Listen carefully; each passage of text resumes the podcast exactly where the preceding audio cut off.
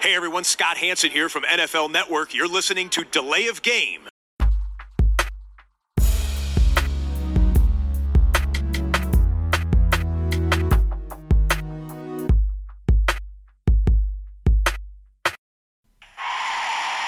Delay of game. Offense. Five yard penalty. Repeat down. Repeat down. Repeat down. Repeat down.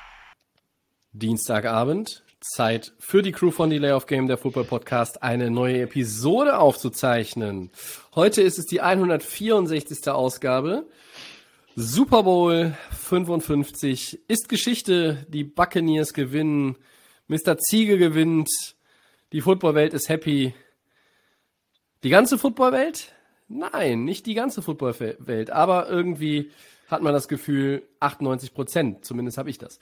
Ähm, darüber werden wir natürlich sprechen, äh, aber wir haben auch noch andere heiße Themen im Angebot heute und wir, das sind natürlich äh, der Christian und ich und ich begrüße ihn wie immer an dieser Stelle ganz herzlich. Hallo Christian. Hallo Tobi, grüß dich. Ja, hast du dir das Spektakel Ja, natürlich komplett ja, gegeben? ich bin begeistert. Ich bin begeistert von Tampa, ich bin begeistert von Tom Brady, äh, von seiner, von seiner Leistung wieder, von, äh, ja, von der Historie, die man da auch bewundern kann. Äh, ihn wird jetzt keiner einholen. Also das war ja immer so die Idee vor dem Super Bowl. Ah, wenn Mahomes, das ist der junge aufstrebende Quarterback, wenn der schon seinen zweiten Super Bowl jetzt gewinnt gegen Brady und dann äh, kann man sich das ja ausrechnen, äh, ob er auch vielleicht auf sechs kommt, wenn er dann auch bis in bis bis 40 vielleicht spielen kann und so weiter. Und äh, da hat Brady jetzt, glaube ich, äh, nochmal den Deckel drauf gemacht. Nochmal auf jegliche Diskussion den Deckel drauf. Nein, ich habe jetzt alle nochmal geschlagen. Ich habe nochmal äh, Drew Brees gezeigt, Aaron Rodgers nochmal gezeigt, Patrick Mahomes nochmal gezeigt. Äh, ja, Und Taylor jetzt, Heineke äh, hast du noch vergessen. ja, auch den- wichtig, ja, den auch nochmal in die Schranken zu weisen. ne? Sieben äh, Super Bowls, äh, auch ohne, auch ohne Bill Belichick kann er gewinnen, ohne New England kann er gewinnen. Ähm, und da der, ja, der siebte Super Bowl einfach großartig. Und Mahomes äh, muss jetzt erstmal, und Kansas City auch insgesamt, die müssen dann erstmal, ja, ähm, nochmal zurückgehen und äh, auch sehen, wie schwer das ist, so eine Dynastie. Sie wollen ja, haben sie ja gesagt, nach dem letzten Super Bowl auch, wir sind damit nicht zufrieden, wir wollen eine äh, Dynastie sein wie die Patriots, wollen die beerben auch, aber das ist nicht so ganz einfach und das hat man jetzt gesehen. Und da bin ich natürlich schon mittendrin in der Bewertung vom Spiel, aber ja, das waren so meine Gedanken. Erstmal Wahnsinn, äh, ja, siebter Super Bowl für Tom Brady und mal wieder ein Gewinn äh, nach 2002 für Tampa. Das ist richtig. Ähm, ja. Gehen wir erstmal zu dem, was, was, was immer an dieser Stelle eigentlich kommt, bevor wir Ja. in äh, die Materie einsteigen. Auch heute very important, die Bierfrage. Ja, guck mal, die dürfen wir nicht, äh, nicht vergessen. Äh, ich habe hier ein äh, Budweiser Original aus äh, Tschechien am Start. Ah, okay. Ist, äh, ich glaube, da ist auch eine Signatur von Yannis Antetokounmpo drauf, ne? Ja, ist richtig. Ja. Ähm, das habe ich. Äh, Mit einem Trauersmiley daneben. Ja, habe ich bei einer Wette gewonnen. Ich weiß gar nicht, ob dir das vielleicht bekannt vorkommt. Hab, ich habe keine Ahnung. Ähm, ich äh, kenne Herrn Antetokounmpo nicht und ich habe noch nie mit ihm gesprochen. Ähm, Ja. Was habe ich? Ähm, ich habe ein wunderbares äh, Quench Quake, äh, so heißt es, wenn ich das richtig ausgesprochen habe. Ähm, ein Sauerbier vom Brewdog aus Sauerbier? Schottland. Ja, mit äh, Grapefruit und Mandarine. Es sieht, sag ich mal, so farb, farblich wie ein Radler aus. Der Christian kann das jetzt hier in der Kamera sehen. Ja, Prost. ja. Prost. Also wenn ich sowas sehe, denke ich an Fred. Äh, weiß ich nicht, ist das noch Bier? Ja, nach Mandarine oder was hast du gesagt? Ja, irgendwo müssen ja diese sauren Geschmacksnoten dann herkommen bei dem Sauerbier. Wenn, wenn Bier draufsteht, ist es, ist es auch Bier. Okay, Ähm, dann haben wir das auch geklärt. Budweiser geht natürlich auch immer. Ja, äh, bevor wir loslegen, äh, lange Introduction heute, aber wir müssen die Zeit nutzen und äh, auch nochmal im Namen von Max ganz herzlich dem Christian gratulieren, also der Max So. und ich gratulieren äh, zusammen dem Christian. Er ist nämlich der Delay of Game Game Pick Champion geworden diese Saison. Also das war ja jetzt schon lange klar, aber jetzt ist das Ganze ja auch offiziell zu Ende, denn uns gehen die Spiele aus. Ähm, wir müssen dann im September wieder bei 0-0 anfangen. Ähm, der Max hat 19-17 in dieser Saison getippt. Ich hatte 24-21 und der Christian vor allen Dingen durch seinen Playoff-Run nochmal sich abgesetzt. 30 richtige und nur 15 falsche. Starke Leistung. Herzlichen Glückwunsch, äh, Christian. Danke. Auch dafür gibt's dann, gibt's dann nochmal ein Bier demnächst. Zwei Drittel, das ist ja ganz ordentlich dann. Ja, so, Super Bowl 55 ist natürlich unser großer erster Themenkomplex. Du hast es schon gesagt, zweiter Triumph für die Buccaneers nach 2003 oder der 2002er Saison. Ja. Der siebte Triumph für Tom Brady. Und der Super Bowl geht nach einem ja doch sehr deutlichen 31 zu 9 über die Chiefs an die Tampa Bay Buccaneers. Wie hast du das Spiel erlebt, Christian, äh, außer dass du es am Fernseher erlebt hast? Und was hat den Unterschied dann letztlich ausgemacht? Ja, es war, äh, genau, ich war nicht vor Ort. Nein, also es ist, ähm, ging ruhig los, ein Punts von, von beiden Teams am Anfang, wo die Defenses eigentlich ähm, ordentlich aussahen in den ersten Drives ähm, Field Goal Kansas City, Touchdown Tampa. Dann nahm das Spiel so äh, Fahrt auch auf, dann, weil das ein, ein 75 Jahr Touchdown Drive auch von, von äh, Tampa war. Und dann war die Frage, wie, wie geht's dann weiter? Was passiert? Und Tampa hatte dann äh, in der Situation einen langen Drive, ähm, insgesamt 69 Yards und war direkt vor der Endzone, konnte den äh, Ball aber nicht reinbringen. Äh, Force Down, da war auch immer so die Frage für mich, Brady der Sneak, ist ja seine Spezialität eigentlich, ne? In diesen ähm, Short Yardage äh, Situations. Ähm, Situationen dann kurz, äh, wenn es nur ein halbes Yard oder ein Yard ähm, zu holen gilt. Haben sie nicht gemacht. Sie, sie haben versucht zu laufen, haben es nicht geschafft. Aber war für Kansas City natürlich dann trotzdem schwer. Das ist ja auch mal der Vorteil, wenn man dann äh, es versucht im vierten Verdauen, wenn, wenn es so nah an der Goal-Line ist, dass dann der Gegner diesen, diesen langen Weg hat einfach. Und Tampa ist da erstmal raus, äh, Kansas City ist da erstmal rausgekommen, musste aber dann doch panten. Und im nächsten Drive, da hatten sie ähm, sie dann eigentlich auch gestoppt. Äh, also die Kansas City Defense hatte Tampa gestoppt, Field Goal und ähm, dann waren sie Offside. Also da waren sie zweimal eigentlich gut in der Defense bei dem Goal-Line-Stand und dann auch ähm, in dem nächsten Drive, aber haben sich dann auch irgendwie ein bisschen dusselig äh, angestellt. Und äh, im nächsten Spielzug macht dann Tampa den äh, Touchdown zum 14-3. Das war so die erste, für mich so die ersten Schlüssel äh, dann ähm, zum Sieg. Und das zweite war dann natürlich noch vor der Halbzeit hat man, äh, hat Kansas City äh, Tampa Bay nochmal Zeit gegeben, hat Auszeiten genommen, in der Hoffnung, selbst den, äh, den Football zurückzubekommen, hat aber dann äh, ja. das First Down abgegeben und, und äh, Tampa kam ins kam dann in, in, in ja, Laufen ist falsch, also waren hier Pässe, aber äh, nochmal in den Rhythmus rein äh, und hat vor der Halbzeit nochmal gescored und dann bist du auf einmal 21-6 hinten ähm, dann ging es wieder ganz schnell und man muss äh, auch Tampa, äh, Bruce Arian und, und Tom Brady äh, da Respekt zollen. Sie äh, haben Führung und viele andere hätten dann gesagt, okay, wir knien ab, wir gehen jetzt kein Risiko. Nein, sie gehen das Risiko. Sie sagen, okay, wir haben hier noch eine Chance zu scoren, wir gehen auch nicht nur das Field Goal, wir wollen den Touchdown.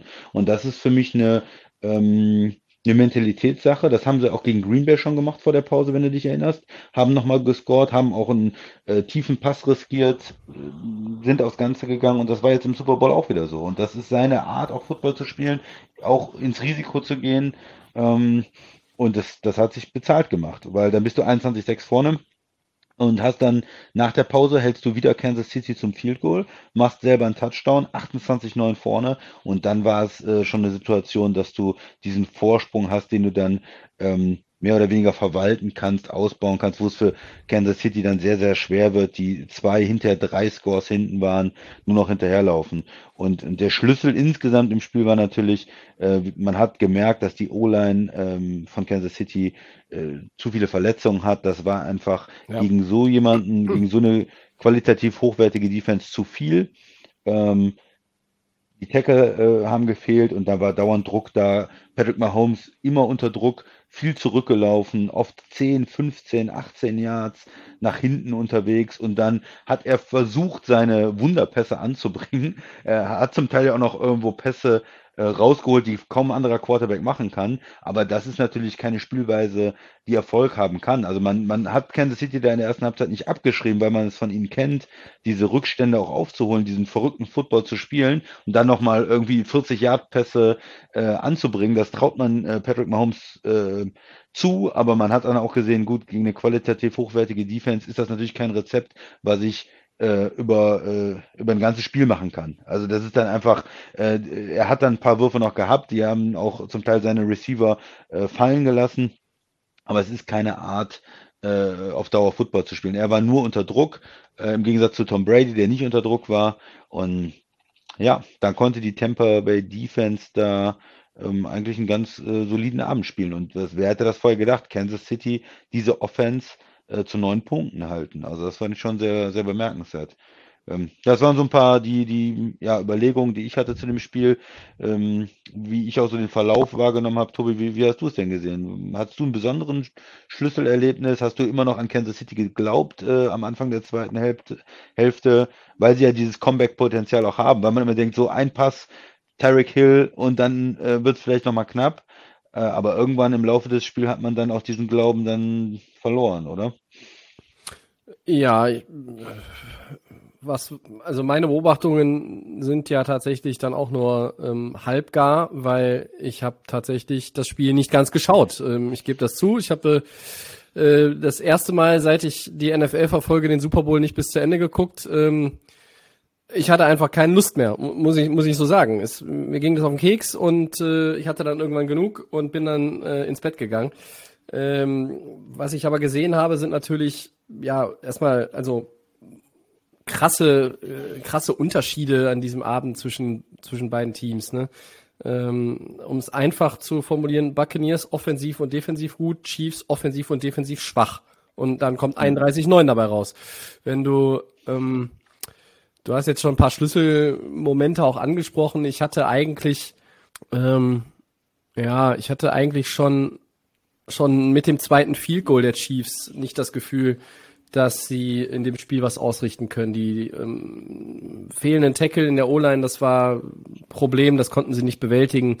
Ähm, Mahomes, es wird sicherlich nie irgendwie äh, darauf zurückzuführen, also nicht darauf zurückgeführt von Seiten des Spielers oder auch des Teams, aber man hat halt schon, und das hatte ich auch in dem Buffalo-Spiel so ein bisschen das Gefühl, der ist einfach nicht 100 Prozent äh, gewesen. Kommen wir auch nachher nochmal zu. Ähm, muss ja jetzt auch einen operativen Eingriff da haben äh, mit dem mit dem C, dieser Turf-Tor-Verletzung am Fuß. Ähm.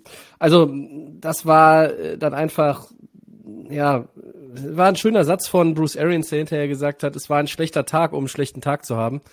ähm, und besser kann äh, Bruce Arians, äh, Andy Reid natürlich, Entschuldigung. Ähm, besser kann kann Andy Reid das gar nicht äh, zusammenfassen und äh, äh so simpel der Satz dann, äh, glaube ich, gesagt ist, so so viel steckt da drin.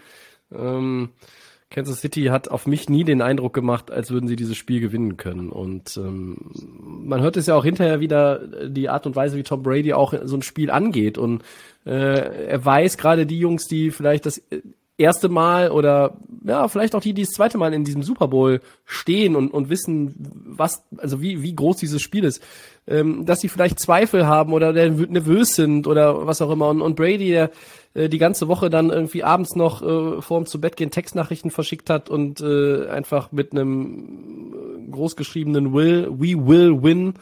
Ähm, also einfach diese, die Überzeugungsarbeit, äh, das ist so ein schönes Wort, die hat er da geleistet, die hat er erfolgreich geleistet und, und er hat auch, er ist auch wieder, weiß ich nicht, schon vom Betreten des Stadions, als man gesehen hat, äh, in der, in der Pre-Show beim, beim NFL Network auch noch, dass, wie er äh, durch die, äh, durch den Metalldetektor, äh, also quasi durch den Sicherheitsentrance da gekommen ist. Äh, von dem Moment an äh, bis zum Ende des Spiels ähm, war es halt so, dass er äh, das total in, in Überzeugung wieder äh, gelebt hat, dieses, ähm, diese Siegermentalität und ähm, meine Pause vorhin auch ähm, nach der Bierfrage oder vor der Bierfrage, ich wusste, ich hatte was vergessen, obwohl es extra auf meinem Zettel steht. Ähm, ein paar Gedanken noch zu Tom Brady. Äh, meinerseits äh, gibt es bei uns im Blog äh, Delay off unter äh, langsam. Ich bin schon wieder bei ähm, Instagram. Delayoff.game.blog. Also am Ende der Show kommt es aber nochmal. Ähm, also eine kleine Geschichte. Äh, kurz ging es ums Spielen. Es war quasi eine, die ich auch für diverse Zeitungen fertig gemacht habe am Montagvormittag. Ähm, wer mag, kann da mal lesen und da äh, werde ich dann auch äh, entsprechenden oder da ist dann auch mein entsprechender Respekt gegenüber Brady zu lesen. Das ist ja der, den der Christian immer einfordert. Ähm, ja. Der Christian auch immer auch immer sagt, ich hätte keinen Respekt vor Brady. Wird immer mir wird immer hier viel viel angedichtet. Äh, da äh, muss ich mich ja an äh, gegebener Stelle auch mal wehren.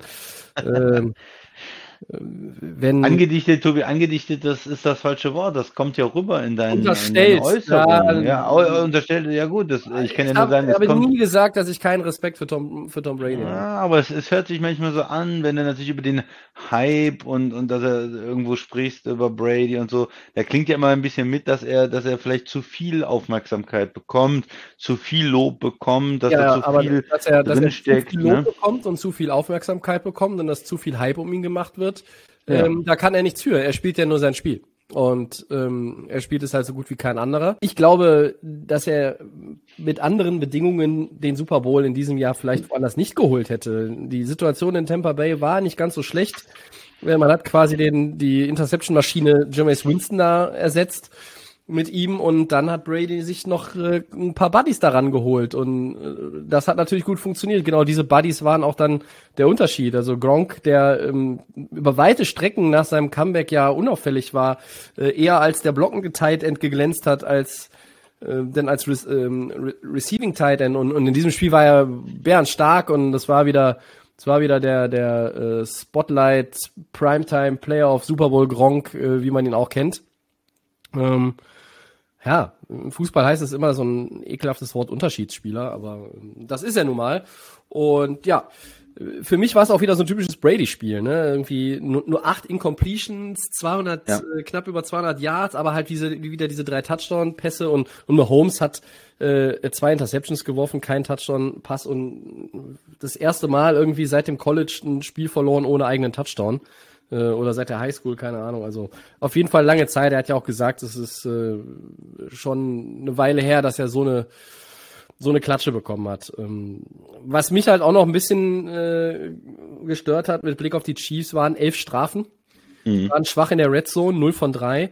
Ähm, und ich habe dann auch mal wieder so ein bisschen während des Spiels und auch am Montag nach dem Spiel im Internet ein bisschen geguckt. Und es waren halt schon noch einige, die gesagt haben, ja, also Strafen hin und hin und her, auch ehemalige Spieler, auch Kurt Warner war da so hat sich da ein bisschen geäußert und, und hat gesagt, ähm, äh, aber es gibt halt ein paar Dinge, die die kann man dann äh, einfach auch vielleicht äh, anders bewerten. Und ich fand äh, die Schiedsrichter äh, nicht, also äh, Karl Schäffers und seine Crew nicht besonders gut.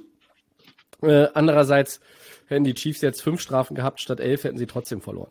Ähm, das ist nur, eine, ist nur eine Randnotiz, aber das ist mir halt schon aufgefallen und mir haben auch einige Leute geschrieben über äh, das Spiel über, beziehungsweise dann auch am Tag danach und haben auch gesagt, also mit den Schiedsrichtern wären sie nicht so ganz äh, einverstanden gewesen. Ja, Ich aber- sehe das ein bisschen differenziert, beziehungsweise zurückhaltend, weil ja, der ein oder andere Call mh, fand ich war lame, aber es hat keinen Unterschied gemacht am Ende. Ja, fand, also muss ich ganz ehrlich sagen, ich fand nicht, dass die Schiedsrichter einen Unterschied gemacht haben. Äh, das eine oder andere kann man äh, unterschiedlich bewerten, aber auch zum Beispiel diese vor der Pause, diese Pass Interference, wo er ähm, strauchelt und dann ähm, E- Evans war das, glaube ich, oder, oder Goodwin, weiß ich nicht, hinten in die Beine fällt, äh, in dem Moment, also dem, dem Tampa Bay äh, Receiver und der dann äh, dadurch fällt, also ihm quasi einen Gehfehler gibt oder ihm da hinten in die Beine reingeht.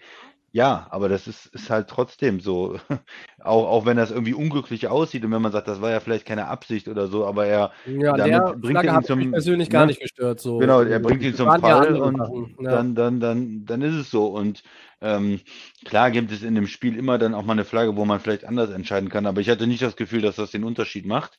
Ähm, man hat gesehen, das ist ein Team, was ähm, sehr äh, jetzt äh, den besten Football spielt. Sie haben es irgendwie geschafft, dann am Ende der Saison in den letzten Spielen sich das Selbstbewusstsein zu holen. Was wir wussten ja, dass das Team Talent hat in der Defense, dass die, die Front Seven vor allen Dingen mega Talent hat, die Linebacker sehr richtig gut sind und dass ähm, auch die Offense äh, Talent hat. Und sie konnten das ja in der Saison zum Teil gar nicht so richtig zeigen und ähm, auch vor allen Dingen in diesen New Orleans Spielen nicht. Und dann sind sie immer stärker geworden. Und was mir, äh, das habe ich vor der Saison, das kann man in der in, auch nachhören bei uns, überhaupt nicht gesehen, dass ähm, auch die Secondary so stark spielt, dass die jungen Corner gut spielen, dass die Safeties gut spielen. Ähm, da bin ich überrascht, äh, dass die, dass die so einen Sprung gemacht haben und so gut waren. Ähm, auch, auch Winfield ge- gerade, der, der Rookie, äh, wie der gespielt hat, ähm, muss man eine Menge Respekt äh, an, an Tampa geben und dass auch die Coaches einen guten Job gemacht haben. Also auch in der Defense sind ein Team gewesen, das ja sehr viel geblitzt hat in der Saison, sehr viel mit den Linebackern auch geblitzt hat und dadurch natürlich auch manchmal die ähm, äh, Big Plays abgegeben hat. Auch jetzt im ersten Spiel gegen Kansas City, da hat sie ja ähm, Tyreek Hill auch in der ersten Halbzeit diese, Ja, oder im aber- ersten Quarter diese 200 der, Yards. der hatte Haben sie nicht jetzt im gemacht, ersten ne? Quarter, das war eine andere Herangehensweise. Todd Ja, Bowles war super gemacht. vorbereitet und auf der anderen Seite Defensive Coordinator der Chiefs, Steve Spagnuolo, der ja auch schon mal in einem Super Bowl Brady besiegt hat mit den Giants, wir erinnern uns. Ja, Äh, Der hatte auch nicht, der hatte, der hatte wiederum nicht das richtige Konzept und äh, Tyreek Hill hat diese diese Single High Safety Looks, äh, äh, die dann äh, ausgeschlachtet werden von den Chiefs, die die haben ihm Nicht die Buccaneers gekriegt, ne? nicht angeboten Nee. äh, und er war äh, trotzdem am Ende hat er ja noch einige Bälle gefangen und war hinter Kelsey auch die zweitmeisten Receiving Yards dann gesammelt, aber ähm, das war nicht sein Spiel. Ähm, die Secondary hat gut gespielt, ähm, was mich da wirklich überrascht ist, dass sie gut gespielt hat, obwohl viele einfach angeschlagen waren. Ne? Also man, man hat ja auch schon im Vorfeld gehört, ja, und Whitehead und, und äh, äh, auch Winfield, äh, beide waren war ja ja nicht vorher 100 auch Prozent und ja. so. Äh, und, und, und dass man da, äh, ja, also bei anderen Spielern, die auf dem Injury äh, Report waren, war es so, ja, äh, die werden wohl schon fit und bei, bei denen war schon so ein bisschen auch die Woche über ein paar Zweifel und nicht alle waren sich da so sicher. Äh, und ich glaube, die zweite Garde wäre da auch nochmal was anderes gewesen, aber ähm, man denkt jetzt bei der Stärke der Bucks Defense nicht primär an die Secondary, ähm, aber in, im Super Bowl haben sie es echt gut gemacht. Äh, aber eben auch sahen meiner Meinung nach auch mit gut aus, äh, sozusagen, weil halt die Front Seven so stark war. Also was die Linebacker Ja. äh, auch abgerissen haben, auch da wieder mit dem äh, Druck Richtung Mahomes, der laut Next Gen Stats für was 497 Yards gescrambled ist in dem Spiel oder was. Ähm, Meistens rückwärts und zur Seite, ja. Und äh, auch, auch, auch Kelsey hatten sie ganz gut im Griff. Du kannst ihn natürlich nie ganz ausschalten, aber es war oft eng und, und äh, White, ähm, äh, David haben da auch gut gespielt gegen ihn. Also ich, ich fand das schon äh, ordentlich, äh, wie sie gearbeitet haben. Und sie wussten halt immer, mit vier Leuten können wir Druck kriegen. Die O-Line äh, hat es nicht im Griff. Ähm, wir, wir brauchen jetzt nicht riesig äh, zu blitzen Ja, und wir können es ganz gut machen. Das ist aber genau der Punkt. Man, man soll nicht nur, also äh, Achtung, Christian, es ist wieder kein Disrespect gegenüber Mr. Ja, Ziegel, hm, sondern ja. man soll einfach alle Seiten in dem Spiel, muss man ja auch bewerten. Es wird halt mir dann auch wieder zu viel über Brady, Brady, Brady geredet. Ich habe jetzt eben schon Gronk gelobt, wir loben gerade die Buccaneers Secondary, wir loben Todd Bowles, wir loben auch die Front Seven. Ähm, jeder hatte seinen Anteil daran und ähm, ich finde, das war einfach eine fast perfekte Mannschaftsleistung. Äh, Ja. Und auf der anderen Seite von den Chiefs war es einfach eine fast komplett grottenschlechte Leistung. Also äh, außer Kelsey und mit Abstrichen noch Hill und, und, und Mahomes, der hat alles versucht hat, der aber auch einfach ohne die Tackle, die Starting Tackle und, und nicht im Vollbesitz seiner physischen Kräfte, ähm, war das Ding schwer zu gewinnen. Und, und, und dann äh, haben halt auch viele gesagt, also was wir wünschen uns ein offenes, ein spannendes Spiel mit viel Offense. Ja, äh, klar, das wünscht man sich immer. Aber ähm, das Spiel war halt nicht spannend. Ähm, und, und das ist natürlich etwas, äh, sagen wir mal, wenn jetzt Mahomes gegen irgendjemand verloren hätte, der nicht Brady heißt, dann würde, glaube ich, dieser Super Bowl relativ schnell vom Spiel her auch in der Versenkung verschwinden, äh, was die, was die, was die Erinnerung bei den Leuten anbelangt. Oder? Weil, also, weil halt einfach, da war jetzt nicht irgendwie der letzte Drive, der es entscheidet und es war, Nee, nee, war dann war- irgendwie, es war dann so lopsided und, und Brady macht das natürlich irgendwo erinnerungswürdiger, äh, finde Ja, ich. genau. Weil sonst würdest du jetzt sagen, hey, äh, 31-9, okay, mehr Punkte als in Atlanta zwischen Patriots und Rams, aber äh, ist ungefähr äh, die Etage, weil das ist jetzt nicht dieses, warum läuft Pete Carroll nicht äh, gegen die Patriots äh, eine Minute vor Schluss? Ja, ja, äh, ja. warum der San, Anto San Antonio Holmes Catch gegen die Cardinals mit äh, Tiptoe in der Endzone äh, von Ja. Pittsburgh damals. Äh, solche Dinge. Winner Terrys Field Goal gegen die Rams für die Patriots beim ersten Super Bowl Sieg von Brady. Ähm, das sind halt alles so, so Sachen, die bleiben ja ewig hängen. Und dieses Spiel bleibt halt einfach in meinen Augen dann nur hängen, weil es Brady ist und äh, Brady gewinnt nach Peyton Manning als zweiter Quarterback mit einer zweiten Franchise. Äh, und es ist sein siebter. Ähm, und die Buccaneers haben toll gespielt, aber insgesamt ist diese ganze, war dieses Spiel natürlich, ich finde, es wurde dem Hype nicht gerecht.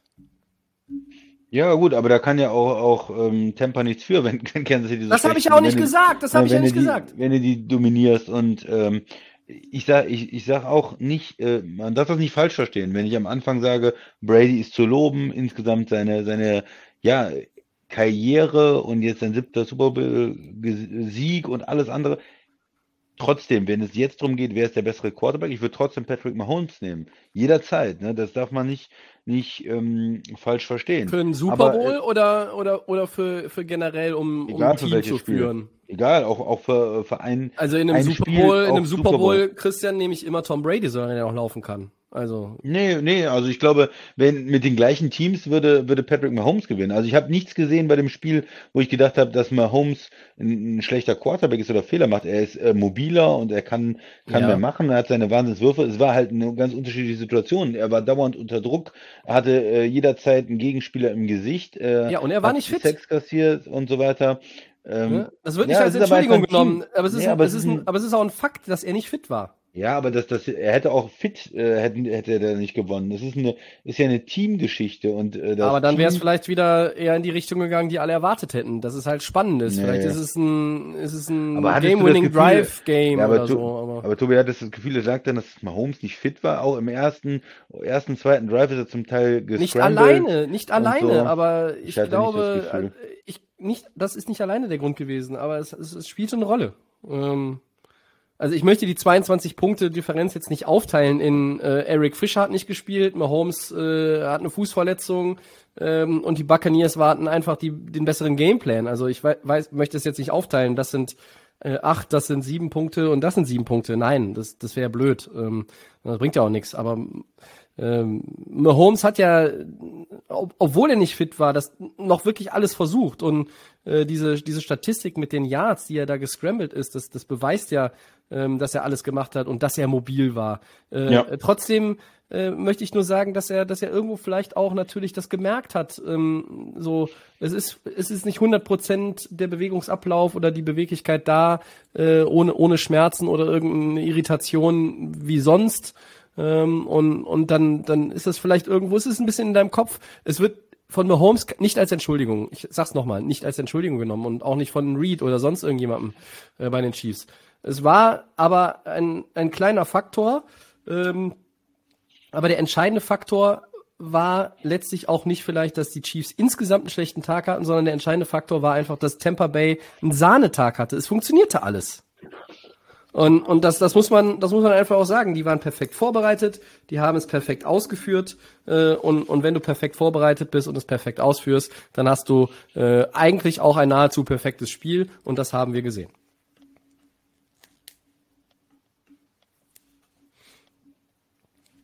Oder? Ja, nee, fand ich schon.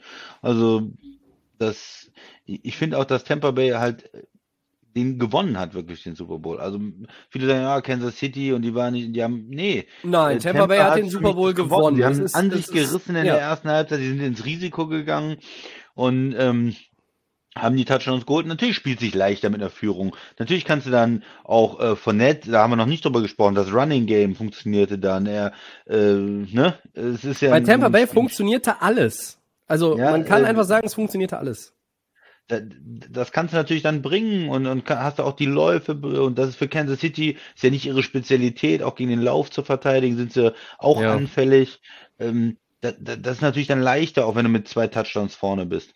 Aber das musst du dir auch erstmal erarbeiten in der ersten Halbzeit. Und ähm, ja, ich, ich habe schon das Gefühl, sie haben verdient den Super Bowl gewonnen. Und äh, vorher haben alle auch über die Chiefs gesprochen. Ja, klar, denen fehlen die Tackles. Hinterher kann man das natürlich daran auch festmachen, aber auf der anderen Seite sind alle von einem knappen Super Bowl ausgegangen und, und Tampa hat's ähm, gerockt und den deutlich gezeigt. Und ja, ja, also ich sag mal, ja, für, für, äh, für, den, der jetzt irgendwie keinen großen Favoriten hatte und, und nur das große Entertainment haben wollte, äh, der könnte dann vielleicht eher da auf den Zug aufspringen, den ich eben in Gang setzen wollte. Ne? Also es war halt einfach nicht die, es war nicht die Spannung da.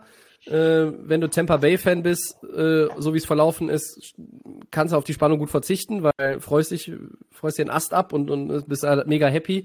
Ähm, äh, und die Chiefs-Fans sagen, ja, okay, äh, wenn wir, wenn wir einen spannenden Super Bowl haben und wir verlieren den, haben wir auch nichts von. Ne? Also dann ist es letztlich egal. Ähm, Tampa Bay hat den Super Bowl gewonnen, da sind wir uns einig. Ähm, die hatten, ich finde, die hatten ein perfektes Spiel. Und bei den Chiefs war einfach zu viel, was nicht geklappt hat. Vielleicht noch ein Gedanke. Für mich war es für, für Tom Brady insgesamt der beste Playoff-Run, den er hatte. Also es war nicht sein bestes Spiel natürlich, das war, war glaube ich, gegen Atlanta dann der Super Bowl, äh, den er, wo er aufgeholt hat nach 28-3 Rückstand. Das war sein, sein bester Super Bowl. Mhm. Aber insgesamt der Playoff-Run, er hat auswärts gegen New Orleans gewonnen. Drew Brees, auch ein Quarterback, Hall of Famer, einer seiner großen Konkurrenten. Er hat in Green Bay gewonnen gegen Aaron Rodgers, wo viele sagen, ist einer der talentiertesten Quarterbacks ähm, seiner Generation. Und er hat dann gegen den neuen Superstar, gegen den äh, MVP, gegen den letztjährigen Champion Patrick Mahomes gewonnen. Wenn du das insgesamt siehst, ist es, glaube ich, einer seiner besten Super Bowls oder ähm, ja, Super Bowl Wege seiner, seiner Playoff ähm, Wins insgesamt, die er hatte. Und auch wenn man jetzt wieder dann sagt, ja, die, die, er ist ja in so ein gemachtes Nest, die Receiver, aber Evans zum Beispiel hat ja nicht die große Rolle gespielt im Super Bowl. Nee, der ja, ist, ist vor allen Dingen damit ähm, aufgefallen, dadurch aufgefallen, dass er wunderbar schön äh, die, die Calls gezogen hat, indem er noch gefallen ist wie Neymar von Paris Saint-Germain. Oh. Aber äh, ja, ist er so.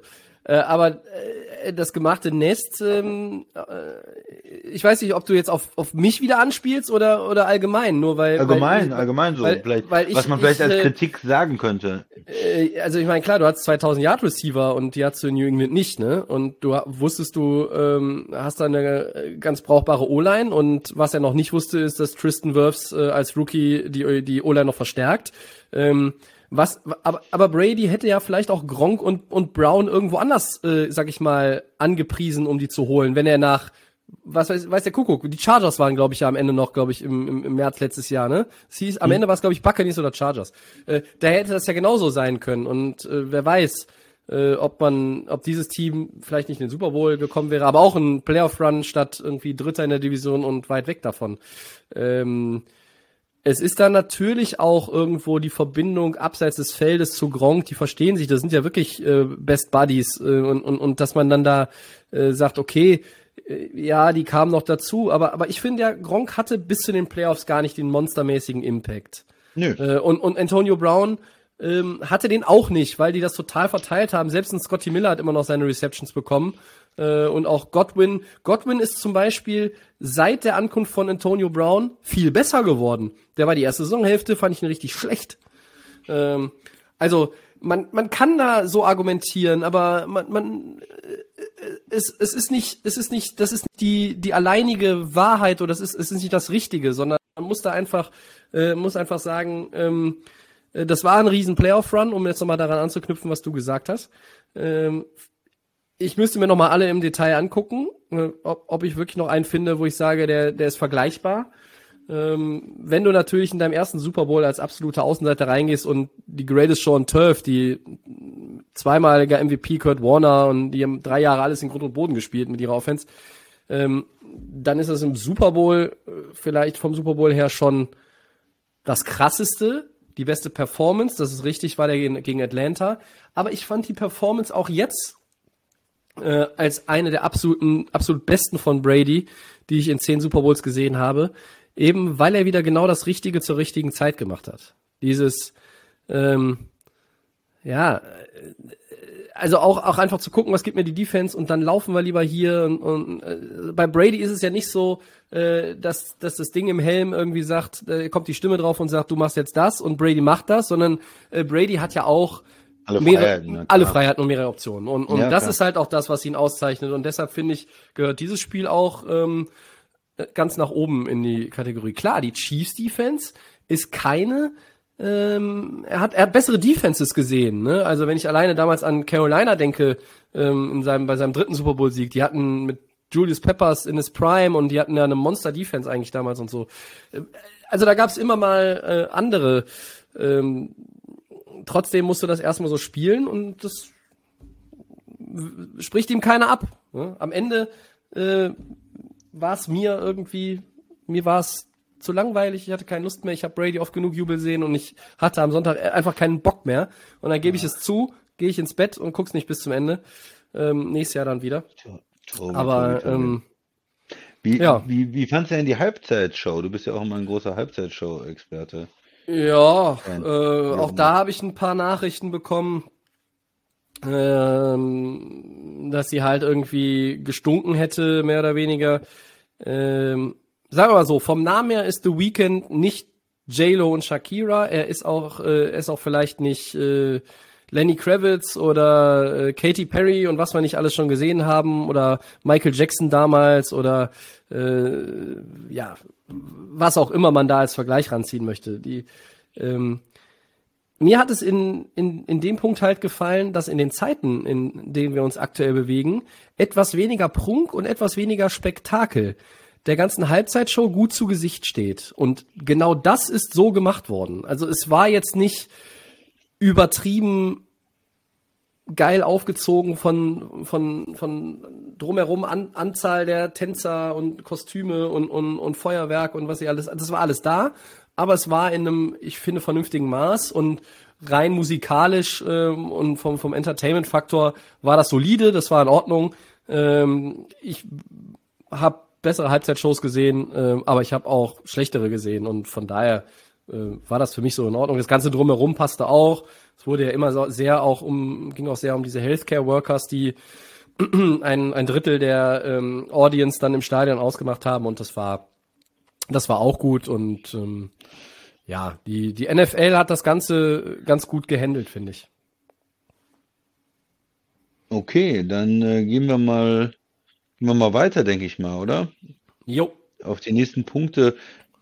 Die, die erste Frage wäre natürlich, wie geht's mit den Champs weiter? Wie geht's mit Tampa Bay weiter in äh, 2021? Weiterhin das Team, was zu schlagen geht. Werden sie nochmal den Super Bowl gewinnen, Tobi? Oder wie siehst du das? Ja, also ich, ich bringe ja heute jetzt den, den ganzen Respekt äh, gegenüber dem Team und auch gegenüber dem, dem Quarterback, den ich ja angeblich nie habe. Ähm, die Buccaneers haben jetzt gezeigt, wozu sie in der Lage sind, wenn sie eingespielt sind. Ähm, wir erinnern uns, dieses Woche 12 Matchup gegen die Chiefs haben sie verloren. Ähm, eigentlich aber auch nur, weil sie im ersten Quarter neben den Schuhen standen, weil danach war das Spiel völlig offen und am Ende haben sie mit drei verloren. Da waren sie 7-5. Und haben alle gesagt, ah, hm, dieses Projekt Brady und die Buccaneers, das wird aber nix irgendwie, da sind andere stärker. Und was haben Brady und die Buccaneers gemacht? Die gewinnen vier Spiele in der Regular Season, drehen in der Offense mal so richtig den Lautstärkeregler hoch. Ich wiederhole mich da gerne nochmal.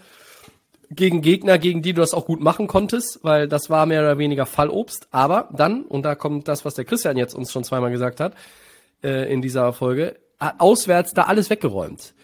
Washington hat es ihnen schwer gemacht. Die haben es ihnen ja eigentlich noch schwerer gemacht als die Saints. Und dann gewinnst du gegen Breeze, gegen Rogers, du gewinnst gegen Holmes. Statement. Mehr Statement geht nicht.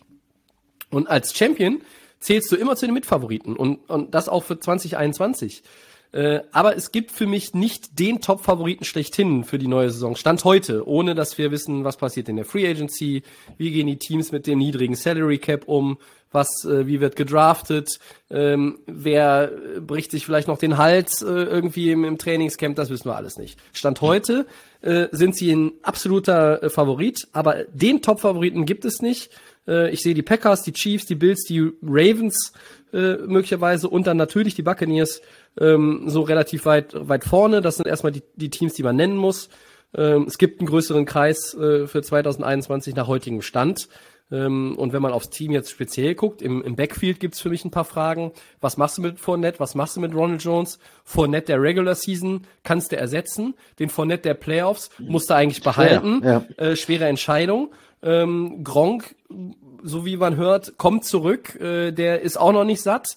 Ähm, und deshalb, äh, dieses Team wird sicherlich nicht schlechter, weil sie halt jetzt auch eingespielt sind. Und äh, Brady-Teams äh, laufen eigentlich nie Gefahr, dass sie schlampig werden, weil sie möglicherweise satt sind nach einem Titelgewinn.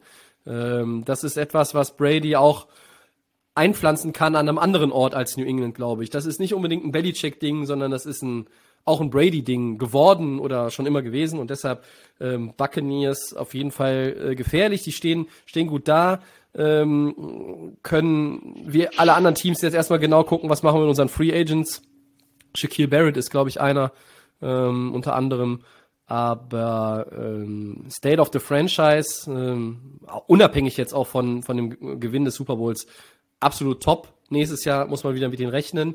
Äh, sind mein Early Favorite für die NFC South auf jeden Fall. Wo sie ja nur Zweiter waren, darf man nicht vergessen, hinter den Saints. Ja, genau, es ist ein Team, was, ähm, wo es eigentlich ganz gut aussieht insgesamt, muss man sagen. Sie sind nicht in so äh, Salary Cap Problemen wie vielleicht äh, New Orleans, wenn die gewonnen hätten, dann wir gesagt, ja gut, die haben gewonnen, aber die haben auch alles in dieses Jahr gesetzt. Christian, die haben auch Salary Cap Probleme, obwohl sie nicht gewonnen haben. Die Ja, ja, sie, sie haben quasi alles äh, versucht und haben sich da vielleicht auch ein bisschen übernommen und, und wie geht's dann da weiter? Nein, Tampa hat äh, solide gefahren, sind ja auch eine Franchise, die ähm, seit, seit Jahren schon ähm, nicht so sehr auf Signing-Bonus setzt, sondern sehr auf ähm, Verträge, die immer wieder auflösbar sind, also die nicht, wo sie nicht lange äh, mit den Spielern über Signing-Bonus äh, gebunden sind, ähm, sondern haben dann eine ganz, ganz gute, so eine, ähm, wir, wir zahlen dieses Jahr für das, was wir auch kriegen und nächstes Jahr äh, zahlen wir wieder das Gehalt und gucken und ähm, haben da ähm, so eine, so eine ganz ordentliche Struktur, sind auf jeden Fall nicht in äh, Salary Cap Problemen. Äh, ob das dann immer sinnvoll ist oder ob sie dann auch äh, für die einzelnen Jahre mehr zahlen als andere Franchises, okay, aber haben eine ganz andere ähm, Cap-Struktur als New Orleans oder Green Bay oder die Rams vielleicht auch als andere Teams. Mhm. Ähm, insgesamt sind sie da in einer ganz guten, äh, guten Verfassung. Der, klar, der Salary Cap geht runter und das ist für alle Teams ein, ein Problem und sie müssen schauen, ähm, bestimmte Free Agents zu halten, das Team zusammenzuhalten. Aber viele Sachen äh, laufen auch erstmal und du hast auch die Chance eventuell als Champion mit Tom Brady von anderen Teams noch Spieler zu bekommen, Veteranen. So jemand wie Fournette, ich würde ihn vielleicht auch nicht überbezahlen, weil vielleicht gibt es den nächsten Running Back, der sagt, hey, äh, ich habe ein Problem, ich bin entlassen worden, ich bin ähm, will einen Titel und ich, ich spiele mit Tom Brady, klar, ich, ich und danach äh, kriege ich nochmal einen Vertrag. Also diese, diese Möglichkeit haben sie ja immer, äh, dann noch so Veteranen zu bekommen im Laufe der Saison vielleicht auch. Und ähm, ja, mit ihnen ist auf jeden Fall zu rechnen. Ich, ich wäre ich wär vorsichtig, weil man hat es auch wieder gesehen bei Kansas City jetzt. Äh, nach dem Super Bowl-Sieg hat man gedacht, wer will die eigentlich schlagen? Und die haben dann nur ein Spiel eigentlich mehr oder weniger ähm, verloren in der Saison. Das andere war ja abgeschenkt in Woche 17 und äh, auch, auch Temper, die werden vielleicht jetzt auch am Anfang der nächsten Saison Spiele gewinnen und man wird sich denken, wer kann die eigentlich schlagen?